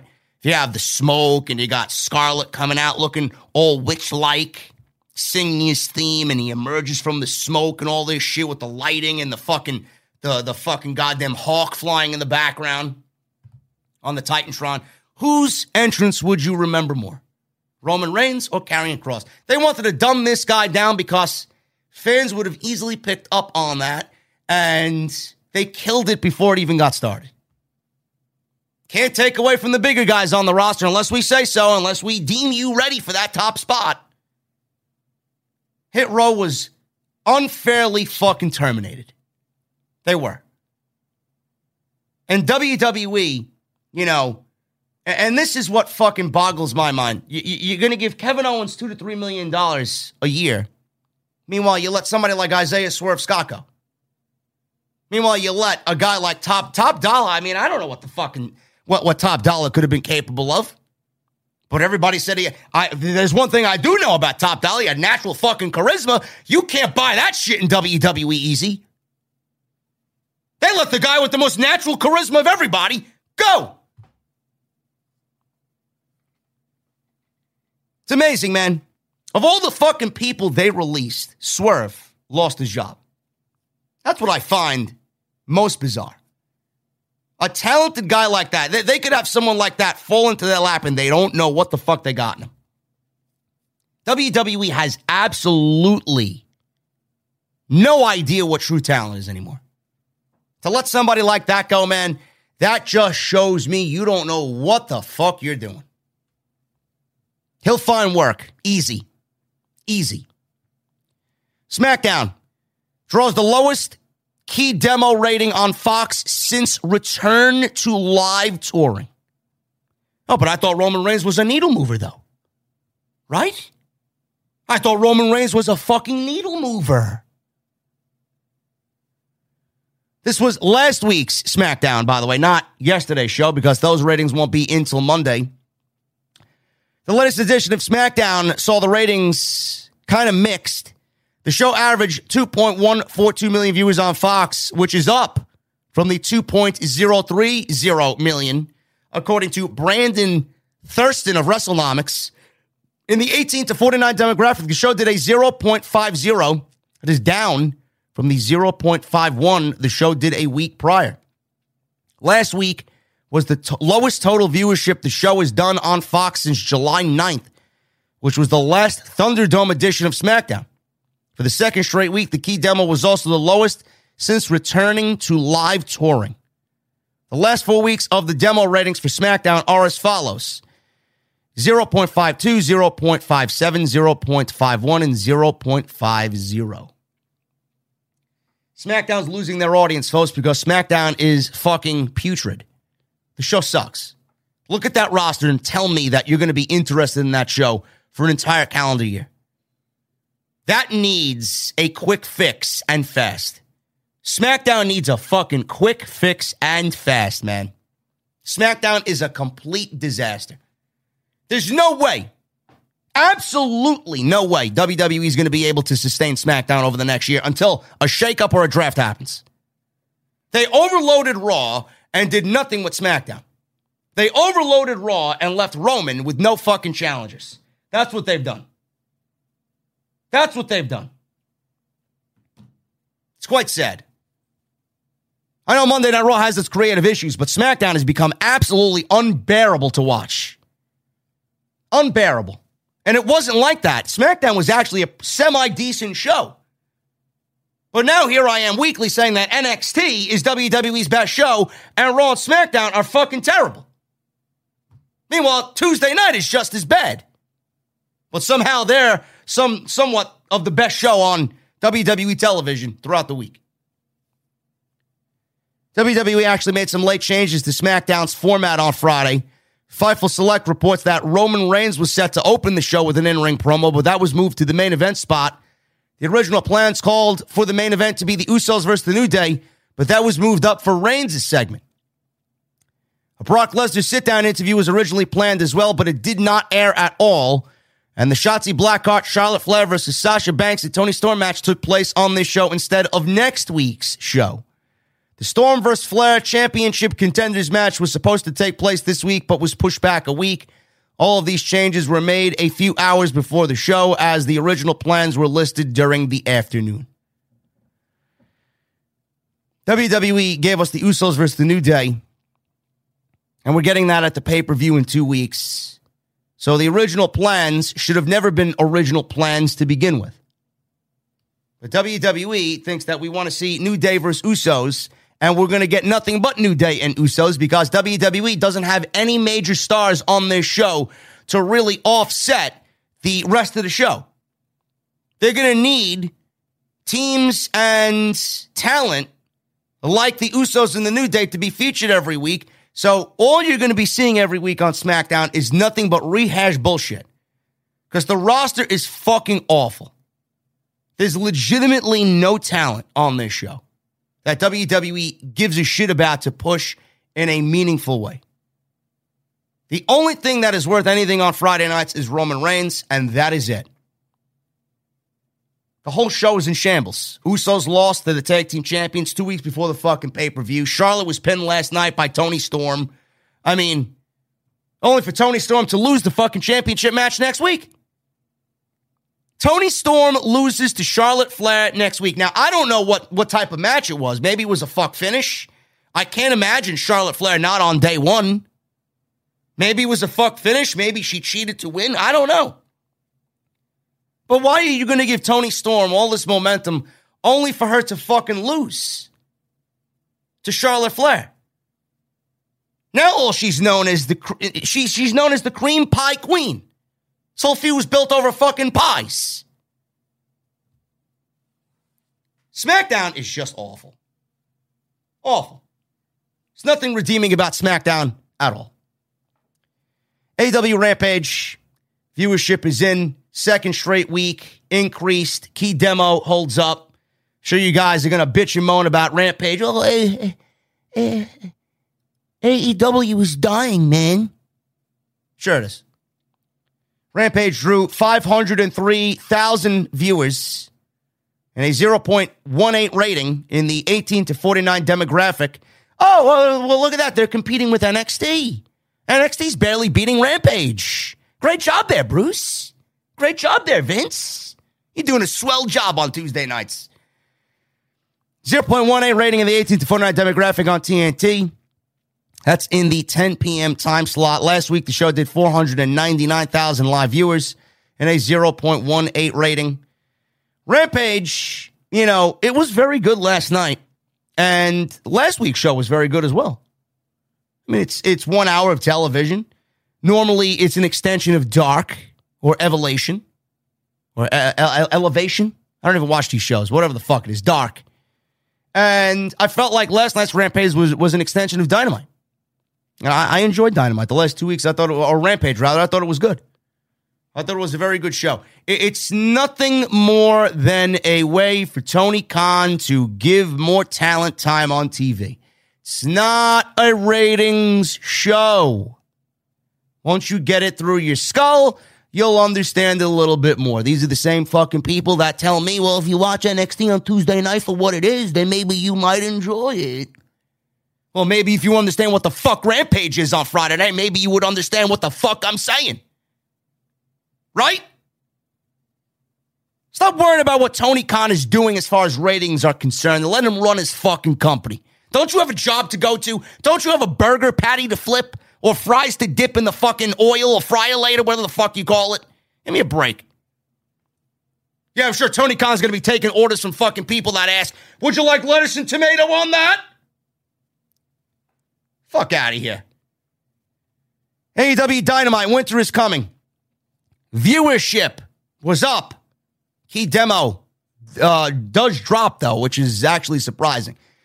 The show drew 948,000 live viewers. That is up from 872,000 live viewers. That was what the show did previously. 18 to 49 demographic, the show did a 0.31, down from 0.33. The key demo rating was the lowest in Dynamite's normal time slot since May 19th, which also happened on November 24th and December 1st. Show opened with Adam Page defending the AEW World title against Bryan Danielson that ended in a 60 minute classic draw. Last year's special did 913,000 viewers, 0.42 key demo rating. That show, which did uh, it did go head to head with NXT, featured Sting's unadvertised debut as well as Kenny Omega beating Jon Moxley to win the AEW World Heavyweight title in the main event. Dynamite ranked number five in the top 150 shows on cable for the night, same as the ranking last week. You know, a lot of people complained about that ending. A lot of people complained about that ending for uh, Danielson and Adam Hangman Page, claiming that, oh, well, there was a non finish you know, if this was a non-finish in WWE, JD would be shitting all over it. But he he, he doesn't shit on it because it's a, he's on AEW's payroll. Oh, I'm sorry. I mean, does WWE have time limit draws? Number one, that we can base this assumption off of? No, no, they don't. Number two, does WWE ever treat their championships as prestigious and important as Tony Khan treats his AEW championships? No, no. You know, where, where are you people on a random Monday night or uh, last night, actually? Where are you people on a Friday night, right? When the Usos and the New Day are wrestling in a fucking six minute match and your tag team champions are losing clean as a fucking whistle in the middle of the ring when they're already scheduled to go two on two at day one, two weeks from now. Was there a reason for the tag team champions to be treated like fucking jobbers yet again? And then in the very next segment, they got their fucking day one hoodies on and they're standing behind Roman Reigns as if nothing happened. No, but nobody's complaining about that though, right? Where are you fucking people complaining about that? Or better yet, how about your WWE champion losing on Monday Night Raw to Bobby Lashley?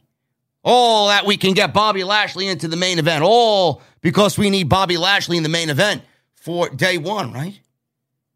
No, but it's all right for Big E to lose the WWE uh, as WWE champion to Bobby Lashley in a non-title match. Yet people are complaining about fucking Bryan Danielson and Adam Page wrestling 60 fucking minutes. Oh, it's a time limit draw. So what? Do you do you love professional wrestling or not? Please tell me. For everybody that fucking complained, clearly you don't appreciate pro wrestling enough Because if the first thing that you fucking did was complain about two of the best in the business going 60 fucking minutes, then clearly you don't have a fucking appreciation for anything pro wrestling. And I'm sorry, how many draws have AEW had in two and a half years?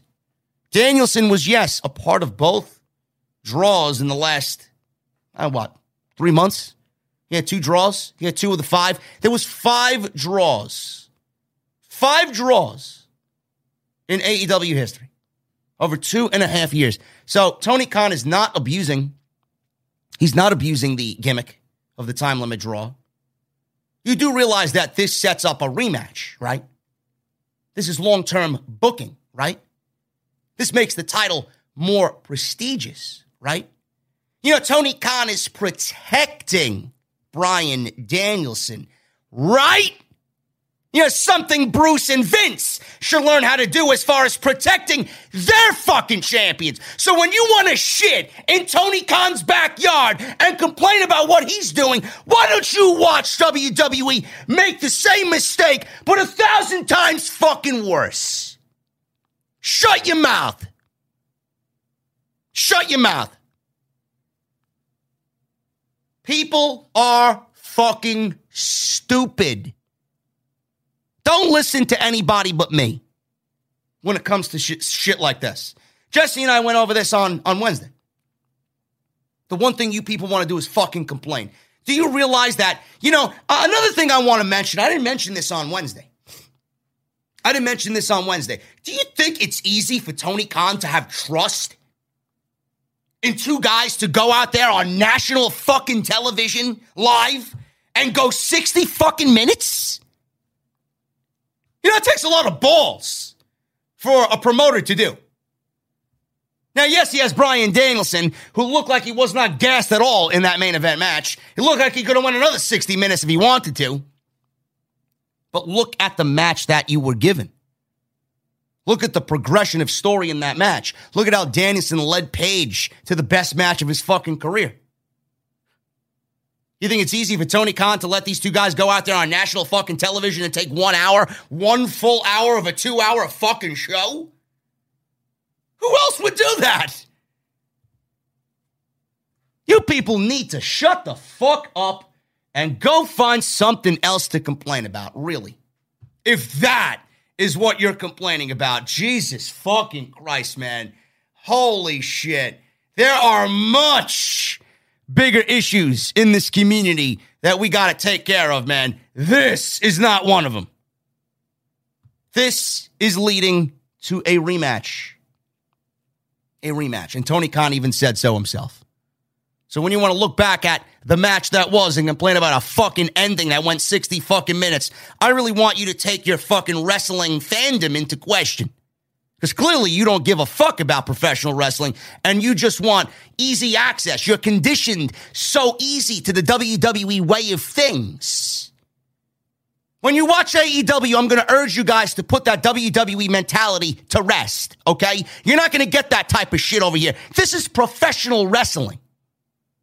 WWE is sports entertainment. Once you learn the differences, then maybe you will understand and appreciate a Broadway 60 minute time limit draw.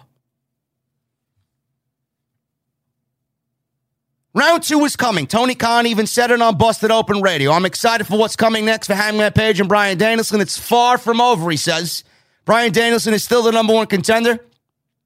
Bryan Danielson and Adam Hangman Page is a rematch I'm very excited to see whether that's happening on the first episode of Dynamite on TBS or the Battle of the Belts on January 8th. We don't know yet. We don't know yet. But all I know is that they're not going to go 60 minutes, so all the fucking geeks that complain probably won't be complaining this time around. And when Page wins and beats Bryan in the next match, all of you fucking people will look like a bunch of goddamn fools.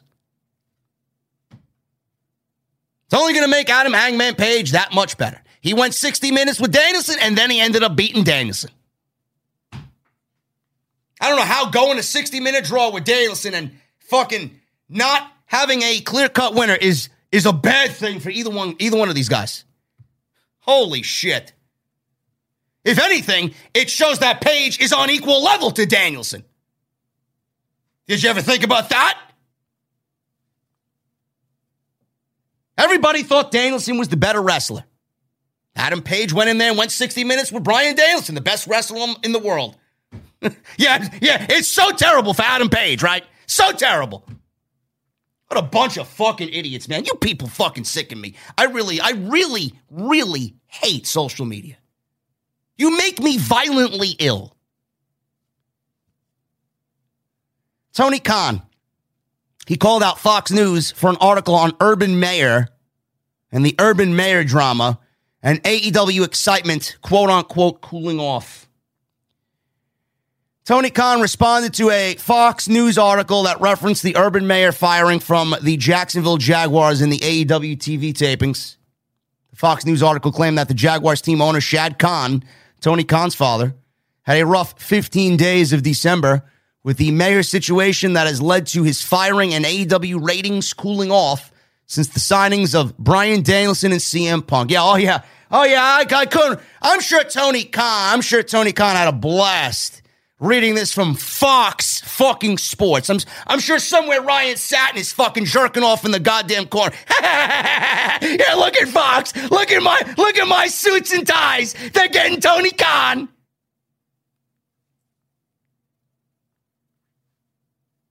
The article had some people raising their eyebrows since Fox News doesn't cover too much pro wrestling. There's no history of them covering AEW at all.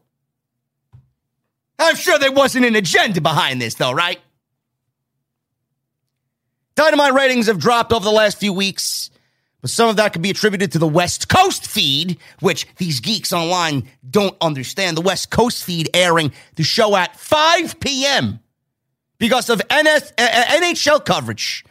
AEW's DVR numbers have been strong, and TNT is said to be ha- very happy with the shows. Everybody wants to know why AEW ratings are down with Dynamite. Oh, oh, oh AEW's dying. AEW's dying. Meanwhile, the West Coast feed, right, which is all of the western part of the United States, they're airing AEW at 5 p.m. Who's watching professional wrestling at 5 p.m. instead of airing it at 8 p.m.? Now you want to know why they're not hitting over a million. But when they move to TBS, this is not going to be a fucking problem. This is not going to be a problem. So when they move to TBS, I think it'll fluctuate back to where it was because there was a string of weeks, about four or five weeks, where they were over a million. Oh, they're not under, they're under a million. They're dying. So Tony Khan, he fired back at Fox News because, of course, he would. I mean, who wouldn't? Fox News, you got some fucking balls talking about my goddamn company. Worry about your dying fucking creative show that you're wasting how many billions on on SmackDown. Yeah, I'm sure your show is so fucking great, right? Give me a fucking break. He says, Hey, Fox News, it's amusing hearing you opinion about AEW ratings, considering AEW Dynamite on Wednesday night has beaten every single Fox News show for six straight weeks here are the recent shots, including this week, to prove it. See you tonight on AEW Rampage. Khan continued in a second tweet. He says, Thanks, Fox News. I appreciate that you highlighted AEW ratings on Wednesdays. And AEW Dynamite on Wednesdays has beaten every single show on your network for six straight weeks. Twitter only let me attach four weeks worth of my last tweet. See you tonight for Rampage. So he went back and found more factual ratings reports and sent them and added at Fox and Fox News. Tony Khan is a savage, man. Tony Khan is a savage. Khan included charts that show AEW regularly beats Fox News programming in the key demo that advertisers and network executives care about the most. Now, I read today that, yeah, AEW has beaten Fox News reports and shows in the 18 to 49 demographic, but their real demographic, I believe, is the 25 to 49, I believe. But uh, it is what it is, you know. Tony Khan has every right to be angry about Fox. The Urban Meyer drama has nothing to do with AEW. There was a report from Andrew Zarian today that people internally in WWE were wondering about the Urban Meyer situation because they're not paying him the remainder of his contract. They fired him and they're not paying him the remainder of his contract, which, I mean, I don't find to be a problem at all. I mean, the guy, he fucked up. The punishment fits the crime, right? Why are you going to pay somebody the remainder of his deal when he probably breached his contract in some way with, with some behavioral issue like that? I mean, he made an embarrassment out of himself. So the Urban Meyer situation, I, I don't understand how this has anything to do with AEW and them cooling off or or or contract situations. People are now in uh, they're they're questioning Tony Khan's contracts in AEW that they're not ironclad or they're not as great as they say that they are or they're not as secure as they say that they are. What does one have to do with the other? Tony Khan has nothing to do with fucking the Jacksonville Jaguars. He only he only does analytical shit for the Jacksonville Jaguars. His father runs the fucking team. And they're both different entities. There's not any fucking correlation between the two. And I don't understand why Fox is throwing their fucking bullshit at AEW either. What a petty fucking report. Yeah, of course, Fox, a WWE home. Yeah, yeah. I'm sure there's no fucking political agenda behind that one. Oh, let's let's attack Tony Khan and AEW uh, with this Urban Meyer shit and throw it in everybody's face uh, on a major publication that they're cooling off, even though they got CM Punk and Bryan Day. These are the same fucking people that blasted WWE for not going to get a CM Punk and letting Danielson go. And these are the same people that want MJF, apparently, who's an AEW superstar. Give me a break. What a bunch of what a what a bunch of fucking bullshit. Really. AEW's cooling off. They haven't even gotten started yet. They haven't even gotten started yet. The fuck are you talking about? Why don't you worry about your own fucking shit? You know, I don't, you know, SmackDown, I don't know how many times I could fucking tell this to you. They are awful. The show is fucking putrid. Fox should worry about fixing that fucking horrendous show for two hours instead of worrying about AEW cooling off. Everybody's always got something to say when it has something to do with something else or somebody else. Worry about your own fucking show. Bray Wyatt. The latest on Bray Wyatt. Everybody thought Bray Wyatt was coming out at the end of Winter is Coming. I claim for weeks Windham is coming instead of Winter is coming. There's a big pool of talent available, and everybody is claiming that Windham Rotunda is on his way to AEW. Ton of free agents out there from Keith Lee to Kross to Ember Moon, Ring of Honor closing down. But it does not look like Rotunda is getting back in the wrestling ring anytime soon. If this report from Dave Meltzer is to be believed, Meltzer noted that the last word on Rotunda is that he didn't want to come back so soon and he's working on a movie. Meltzer noted that Rotunda would likely not be under any financial pressure because he had one of the top five or six contracts in WWE. So that may be a factor in why he's got no rush to get back into wrestling. It was also noted that he's far apart, or he was far apart on money during his talks with AEW and Impact Wrestling. Rotunda was released in late July due to what WWE claims were budget cuts. However, others have been skeptical. Since Rotunda's release, there have been reports claiming that he was seen by WWE management as being difficult and that his weight was an issue. Sources familiar with Wyatt have stated that he was frustrated with the burned fiend suit and he was reportedly unhappy with some of the creative around his character and this became an issue with Vince McMahon. Rotunda has indicated that he plans on speaking out when he gives his side of things at some point. Uh, yeah, Windham was definitely let go because Vince is a fucking egomaniacal fucking psychopath.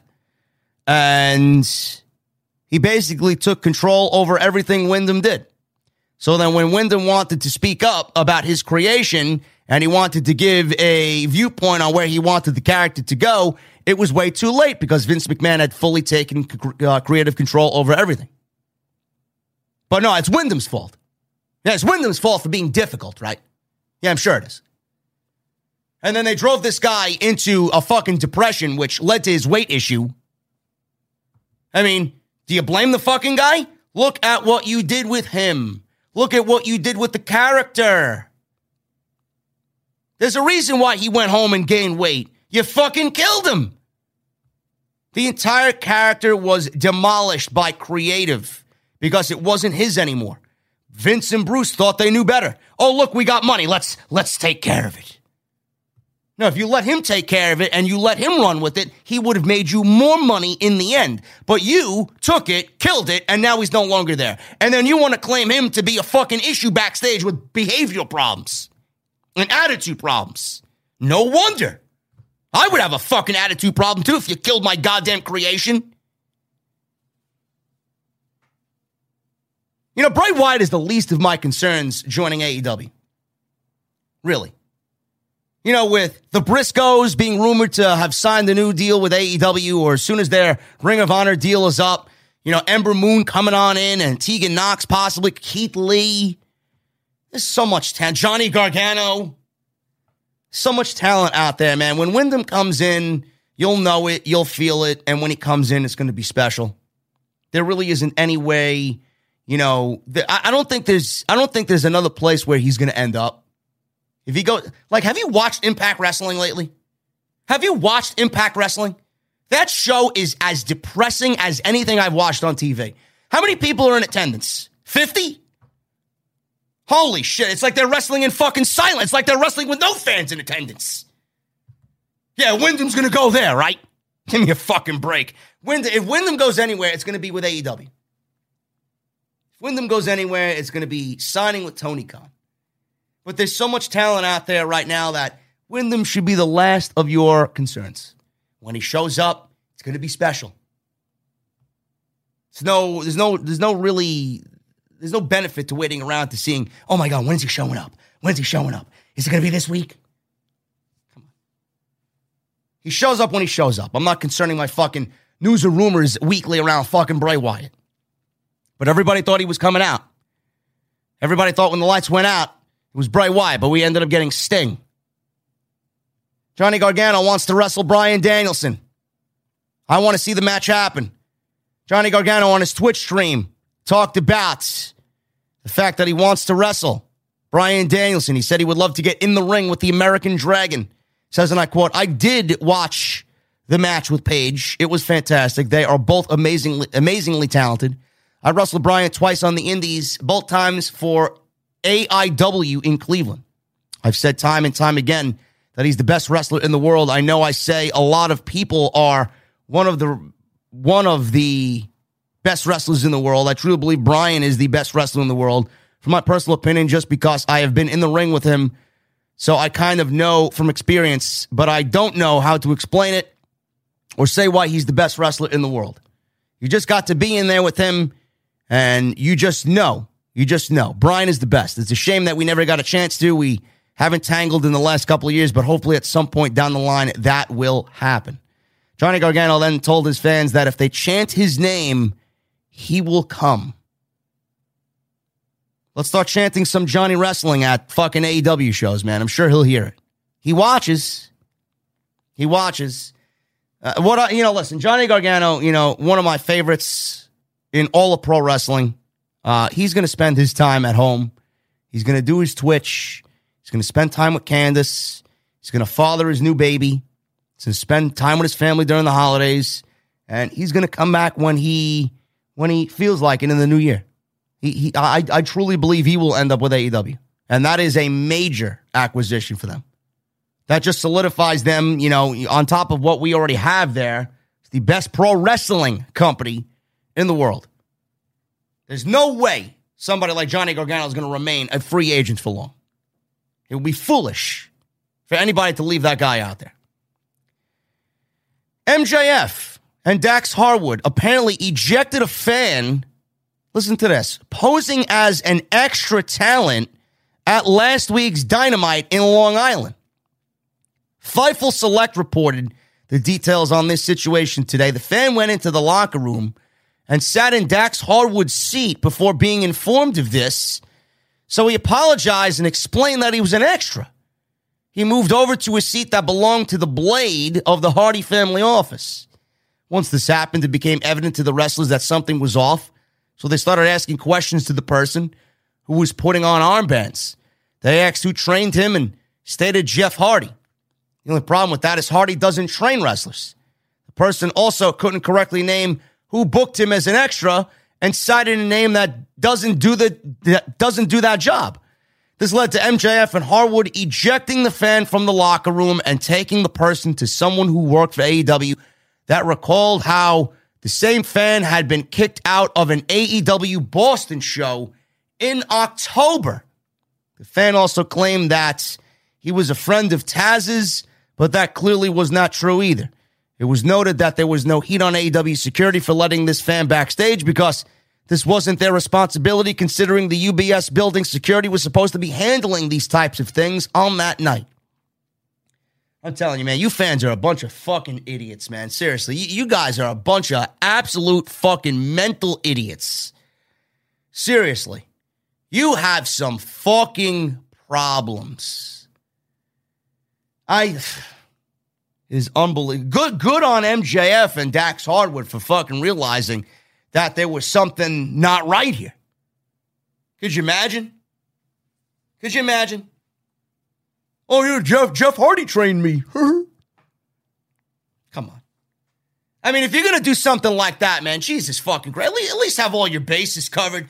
Know who's in that fucking department that's gonna get extras on the show. At least you could have given somebody that legitimately trains professional wrestlers. Jesus Christ. Fans are the dumb. I say it all the time. I say it every year, man. Wrestling fans are the dumbest fucks that you'll see walking God's green earth, man. I'm telling you. AEW apparently signed Brody King. We talked about this on Wednesday. Uh, Malachi Black posted a video or actually, it was a vignette that we saw on Dynamite about the House of Black stable coming to be. The video showed Black with a person with his face covered, but Black spewed the black mist in the man's face before saying, and I quote, You are now so much more than a king. It's a clear tease for Brody King, and fans on social media pointed out that the vignette was filmed in King's house. So it appears that he has signed with AEW. Black and King teamed up years ago when they held the PWG Tag Team Championships. Several people in the company, including CM Punk, have publicly stated that King is someone who AEW should sign, and that appears to be the case. Malachi Black will wrestle Griff Garrison on Dynamite this coming Wednesday. Uh, I have uh, yet to re-familiarize myself with Brody King, and I do think that he's going to be a welcome addition to AEW. Uh, we could we could have the next tag team, uh, the next tag team champions of AEW on our hands right here. Malachi and Brody King. Should be awesome. And WWE apparently is very interested in MJF. Never happening. Andrew Zarian reported this week on his We're Live Pal show that executives at Fox and USA Network have taken notice of MJF. Yeah, but then they want to they want to claim AEW's cooling off though, right? But yet they want MJF, especially during his promo segments with CM Punk. Zarian says that he was asked if MJF's deal is really up in 2024 and that someone at one of the TV networks said, I actually stopped what I was doing and listened to him. I don't think I've done that with pro wrestling in a long time. Zarian said that a WWE source told him that similar conversations about MJF have occurred within the company, especially because they are focusing on new stars that can carry the company for years to come. The source told Zarian he has everything we would want. It really depends on if he could be that same person on WWE TV. No, he can't. And no, he will not. You know, the only reason, the only way I would want MJF in WWE is if Vince and Bruce were dead. Gone completely. Just get them, get them as far away from the company as possible. If Triple H was in charge of WWE, then I would give MJF a possibility of surviving. If MJF goes into a WWE led by what will be a near 80 year old Vince McMahon at that point, I don't see how MJF could ever be MJF.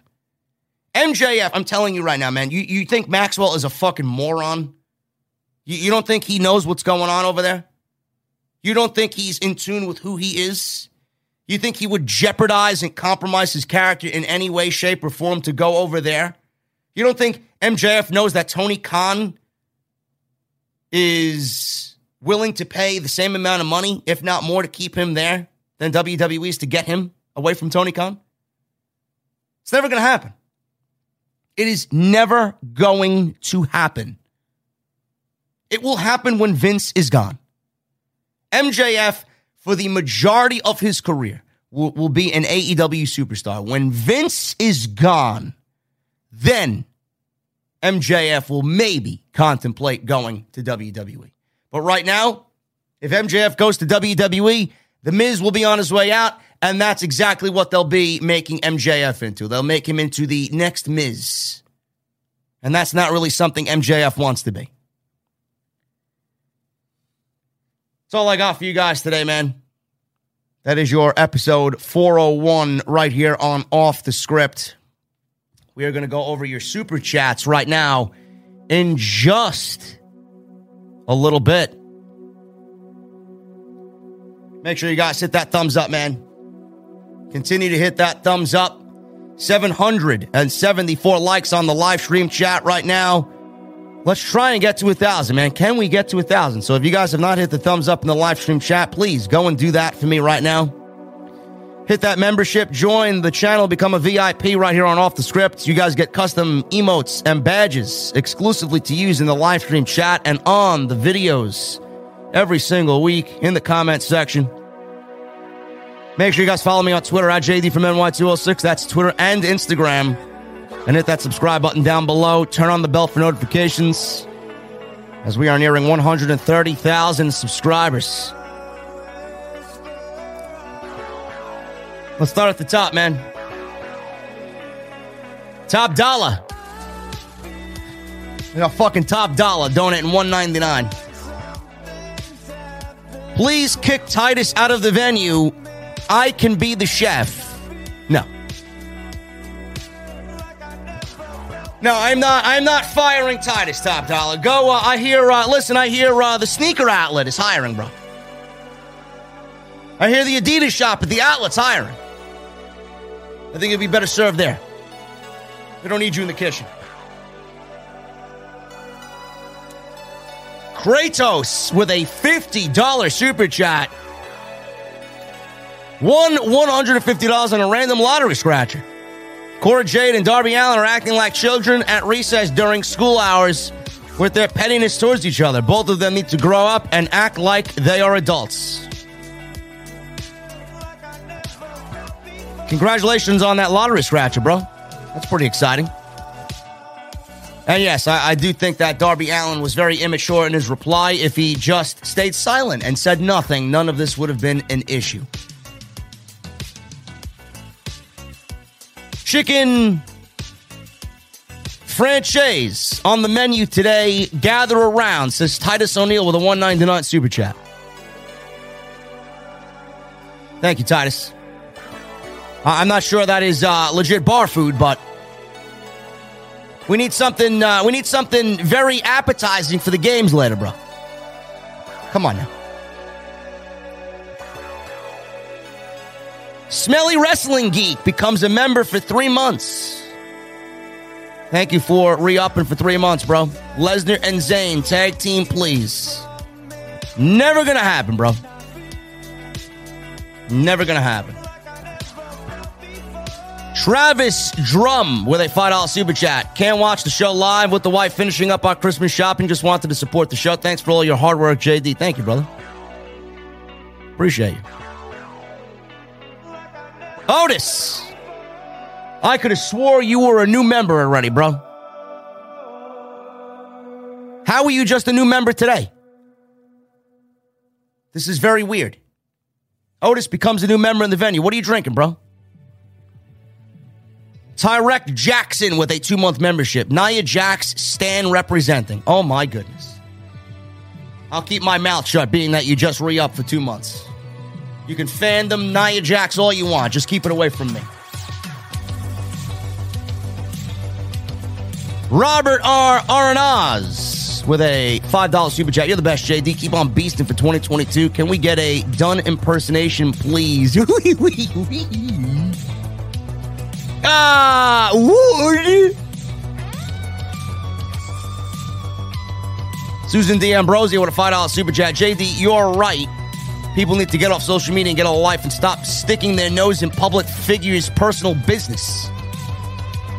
Twitter is a cesspool, Susan. Coiled Phoenix with a $50 super chat. Not saying this is true. But maybe WWE was trying to find a way to release Jeff Hardy, and the only way to do it was to say he was under the influence and knew he would deny the test. So they would, so they would look to justify in firing him. Hashtag conspiracy theory. Listen, Coiled, uh, that, that's also a possibility, but, uh, you know, fuck me for saying, you know, whatever in regards to something like that. People always got to find a way to bitch and moan about something, but listen, at the end of the day, he's no longer with the company. At the end of the day, he's going to be joining Matt in AEW. And at the end of the day, as long as he's happy and healthy, that's all we should care about. Never, never, never once did I say that he faked being inebriated. Never. Thank you for your $50. I really appreciate you. Sting, 29 with a $5 super chat. Hope WWE doesn't waste Owen's talent again. Keep up the great work, JD. I'm straight edge. So can I come into the venue with my ocean spray cran grape? Uh, listen, uh, Sting, listen. Yeah, you, you, you, you could be in the venue, but I, I don't need you bringing outside beverages into the venue. Okay, if you want cranberry juice, I'll have Jesse fucking get you cranberry juice.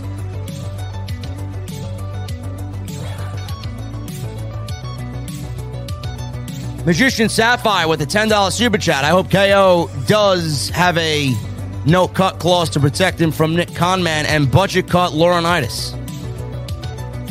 Yeah, I don't know, man. I'm, I'm going to have to. I'm to DM Sap on that.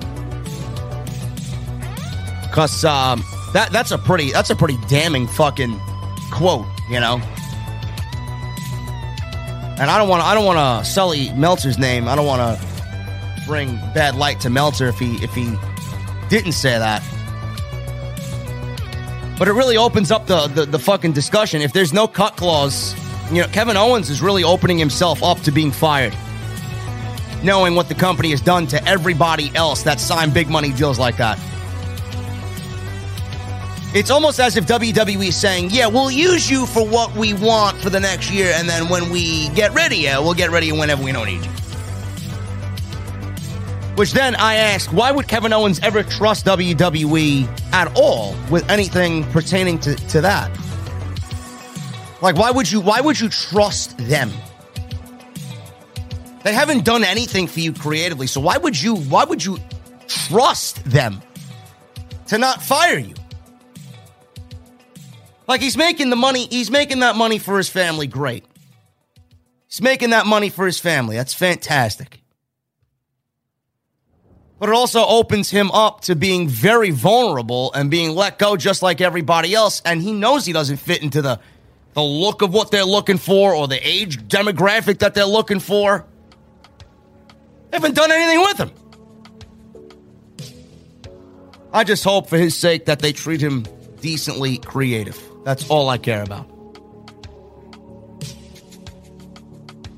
Vernon F. With a $5 super chat, you should see the responses on your tweet about Corbin. They agree with you. I know they do. That segment last night was one of the worst of the entire wrestling year. And Happy Corbin's one of the worst gimmicks ever. So the next time he wants to call me the dumbest person on the planet, he should look at his fucking character. It's the worst wrestling gimmick in all of the sport. Ace Productions with a 199 super chat. Hey JD, can we get a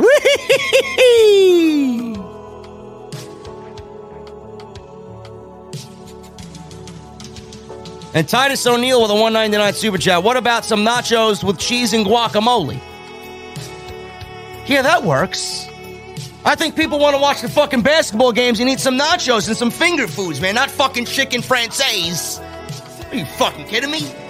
I didn't put that fucking shit on the menu.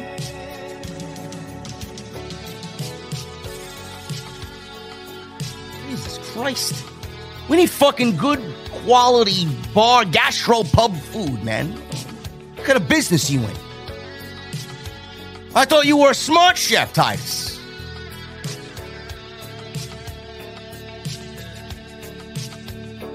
Anyway, that's pretty much all I got, guys. That's uh, that's everything I got for you uh, on this Saturday evening. Thank God Sunday is my off day, man. Holy shit.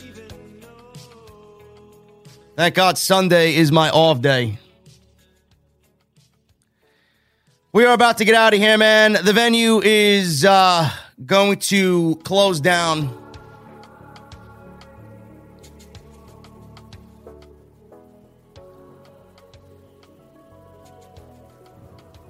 Steak and rice? Steak and rice is not a bar food, man. I understand you guys. You guys are fucking crazy, man.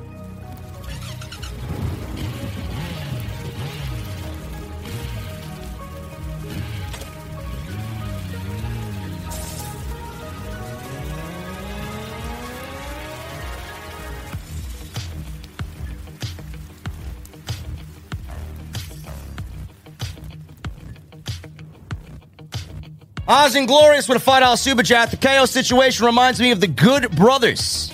If he gets released, getting signed by AEW isn't a foregone conclusion. Love the stream. Thank you, Oz and Glorious. Anyway, guys, I appreciate you stopping by the channel today, man. We killed it today, as always, for episode 401. I will be back on Monday with the Monday Night Raw post show right here on Off the Scripts. Brand new week of content. It's Christmas week. We're going to kill it as always. It's the last week. Edgar, my shades are in the fucking car, man. My legit car. I left them in the goddamn uh, glove compartment. Anyway, uh, Monday, Raw. Tuesday, NXT. Wednesday, the Holiday Bash, man. So we got some great content coming up next week. Um, SmackDown, we'll be doing SmackDown on Friday, Friday night. No Rampage. I will be watching Rampage at some point, but I will be not. I will not be covering Rampage. So we will figure that out, and then uh, after this coming week, I will be taking four days off until about New Year's Eve, and we will hit it hard, and we will be fully relaxed to start a brand new year of content. So I will continue to fill you guys in on that and what the schedule is for the upcoming week. Until then, guys, Monday. Monday, I will be back on Raw. Until then, I need two things from you guys, man. Number one, I need those guitar emojis in the chat. I need those Mustang emojis from my VIP clan in the chat. And when you hear that guitar solo, come on, man, I need that music on max. I'll see you guys on Monday for what is going to be another shit show on Monday night. This has been Off the Script. I am JD, and I will see you guys Monday for the Raw post show on OTS. I'll see you guys later.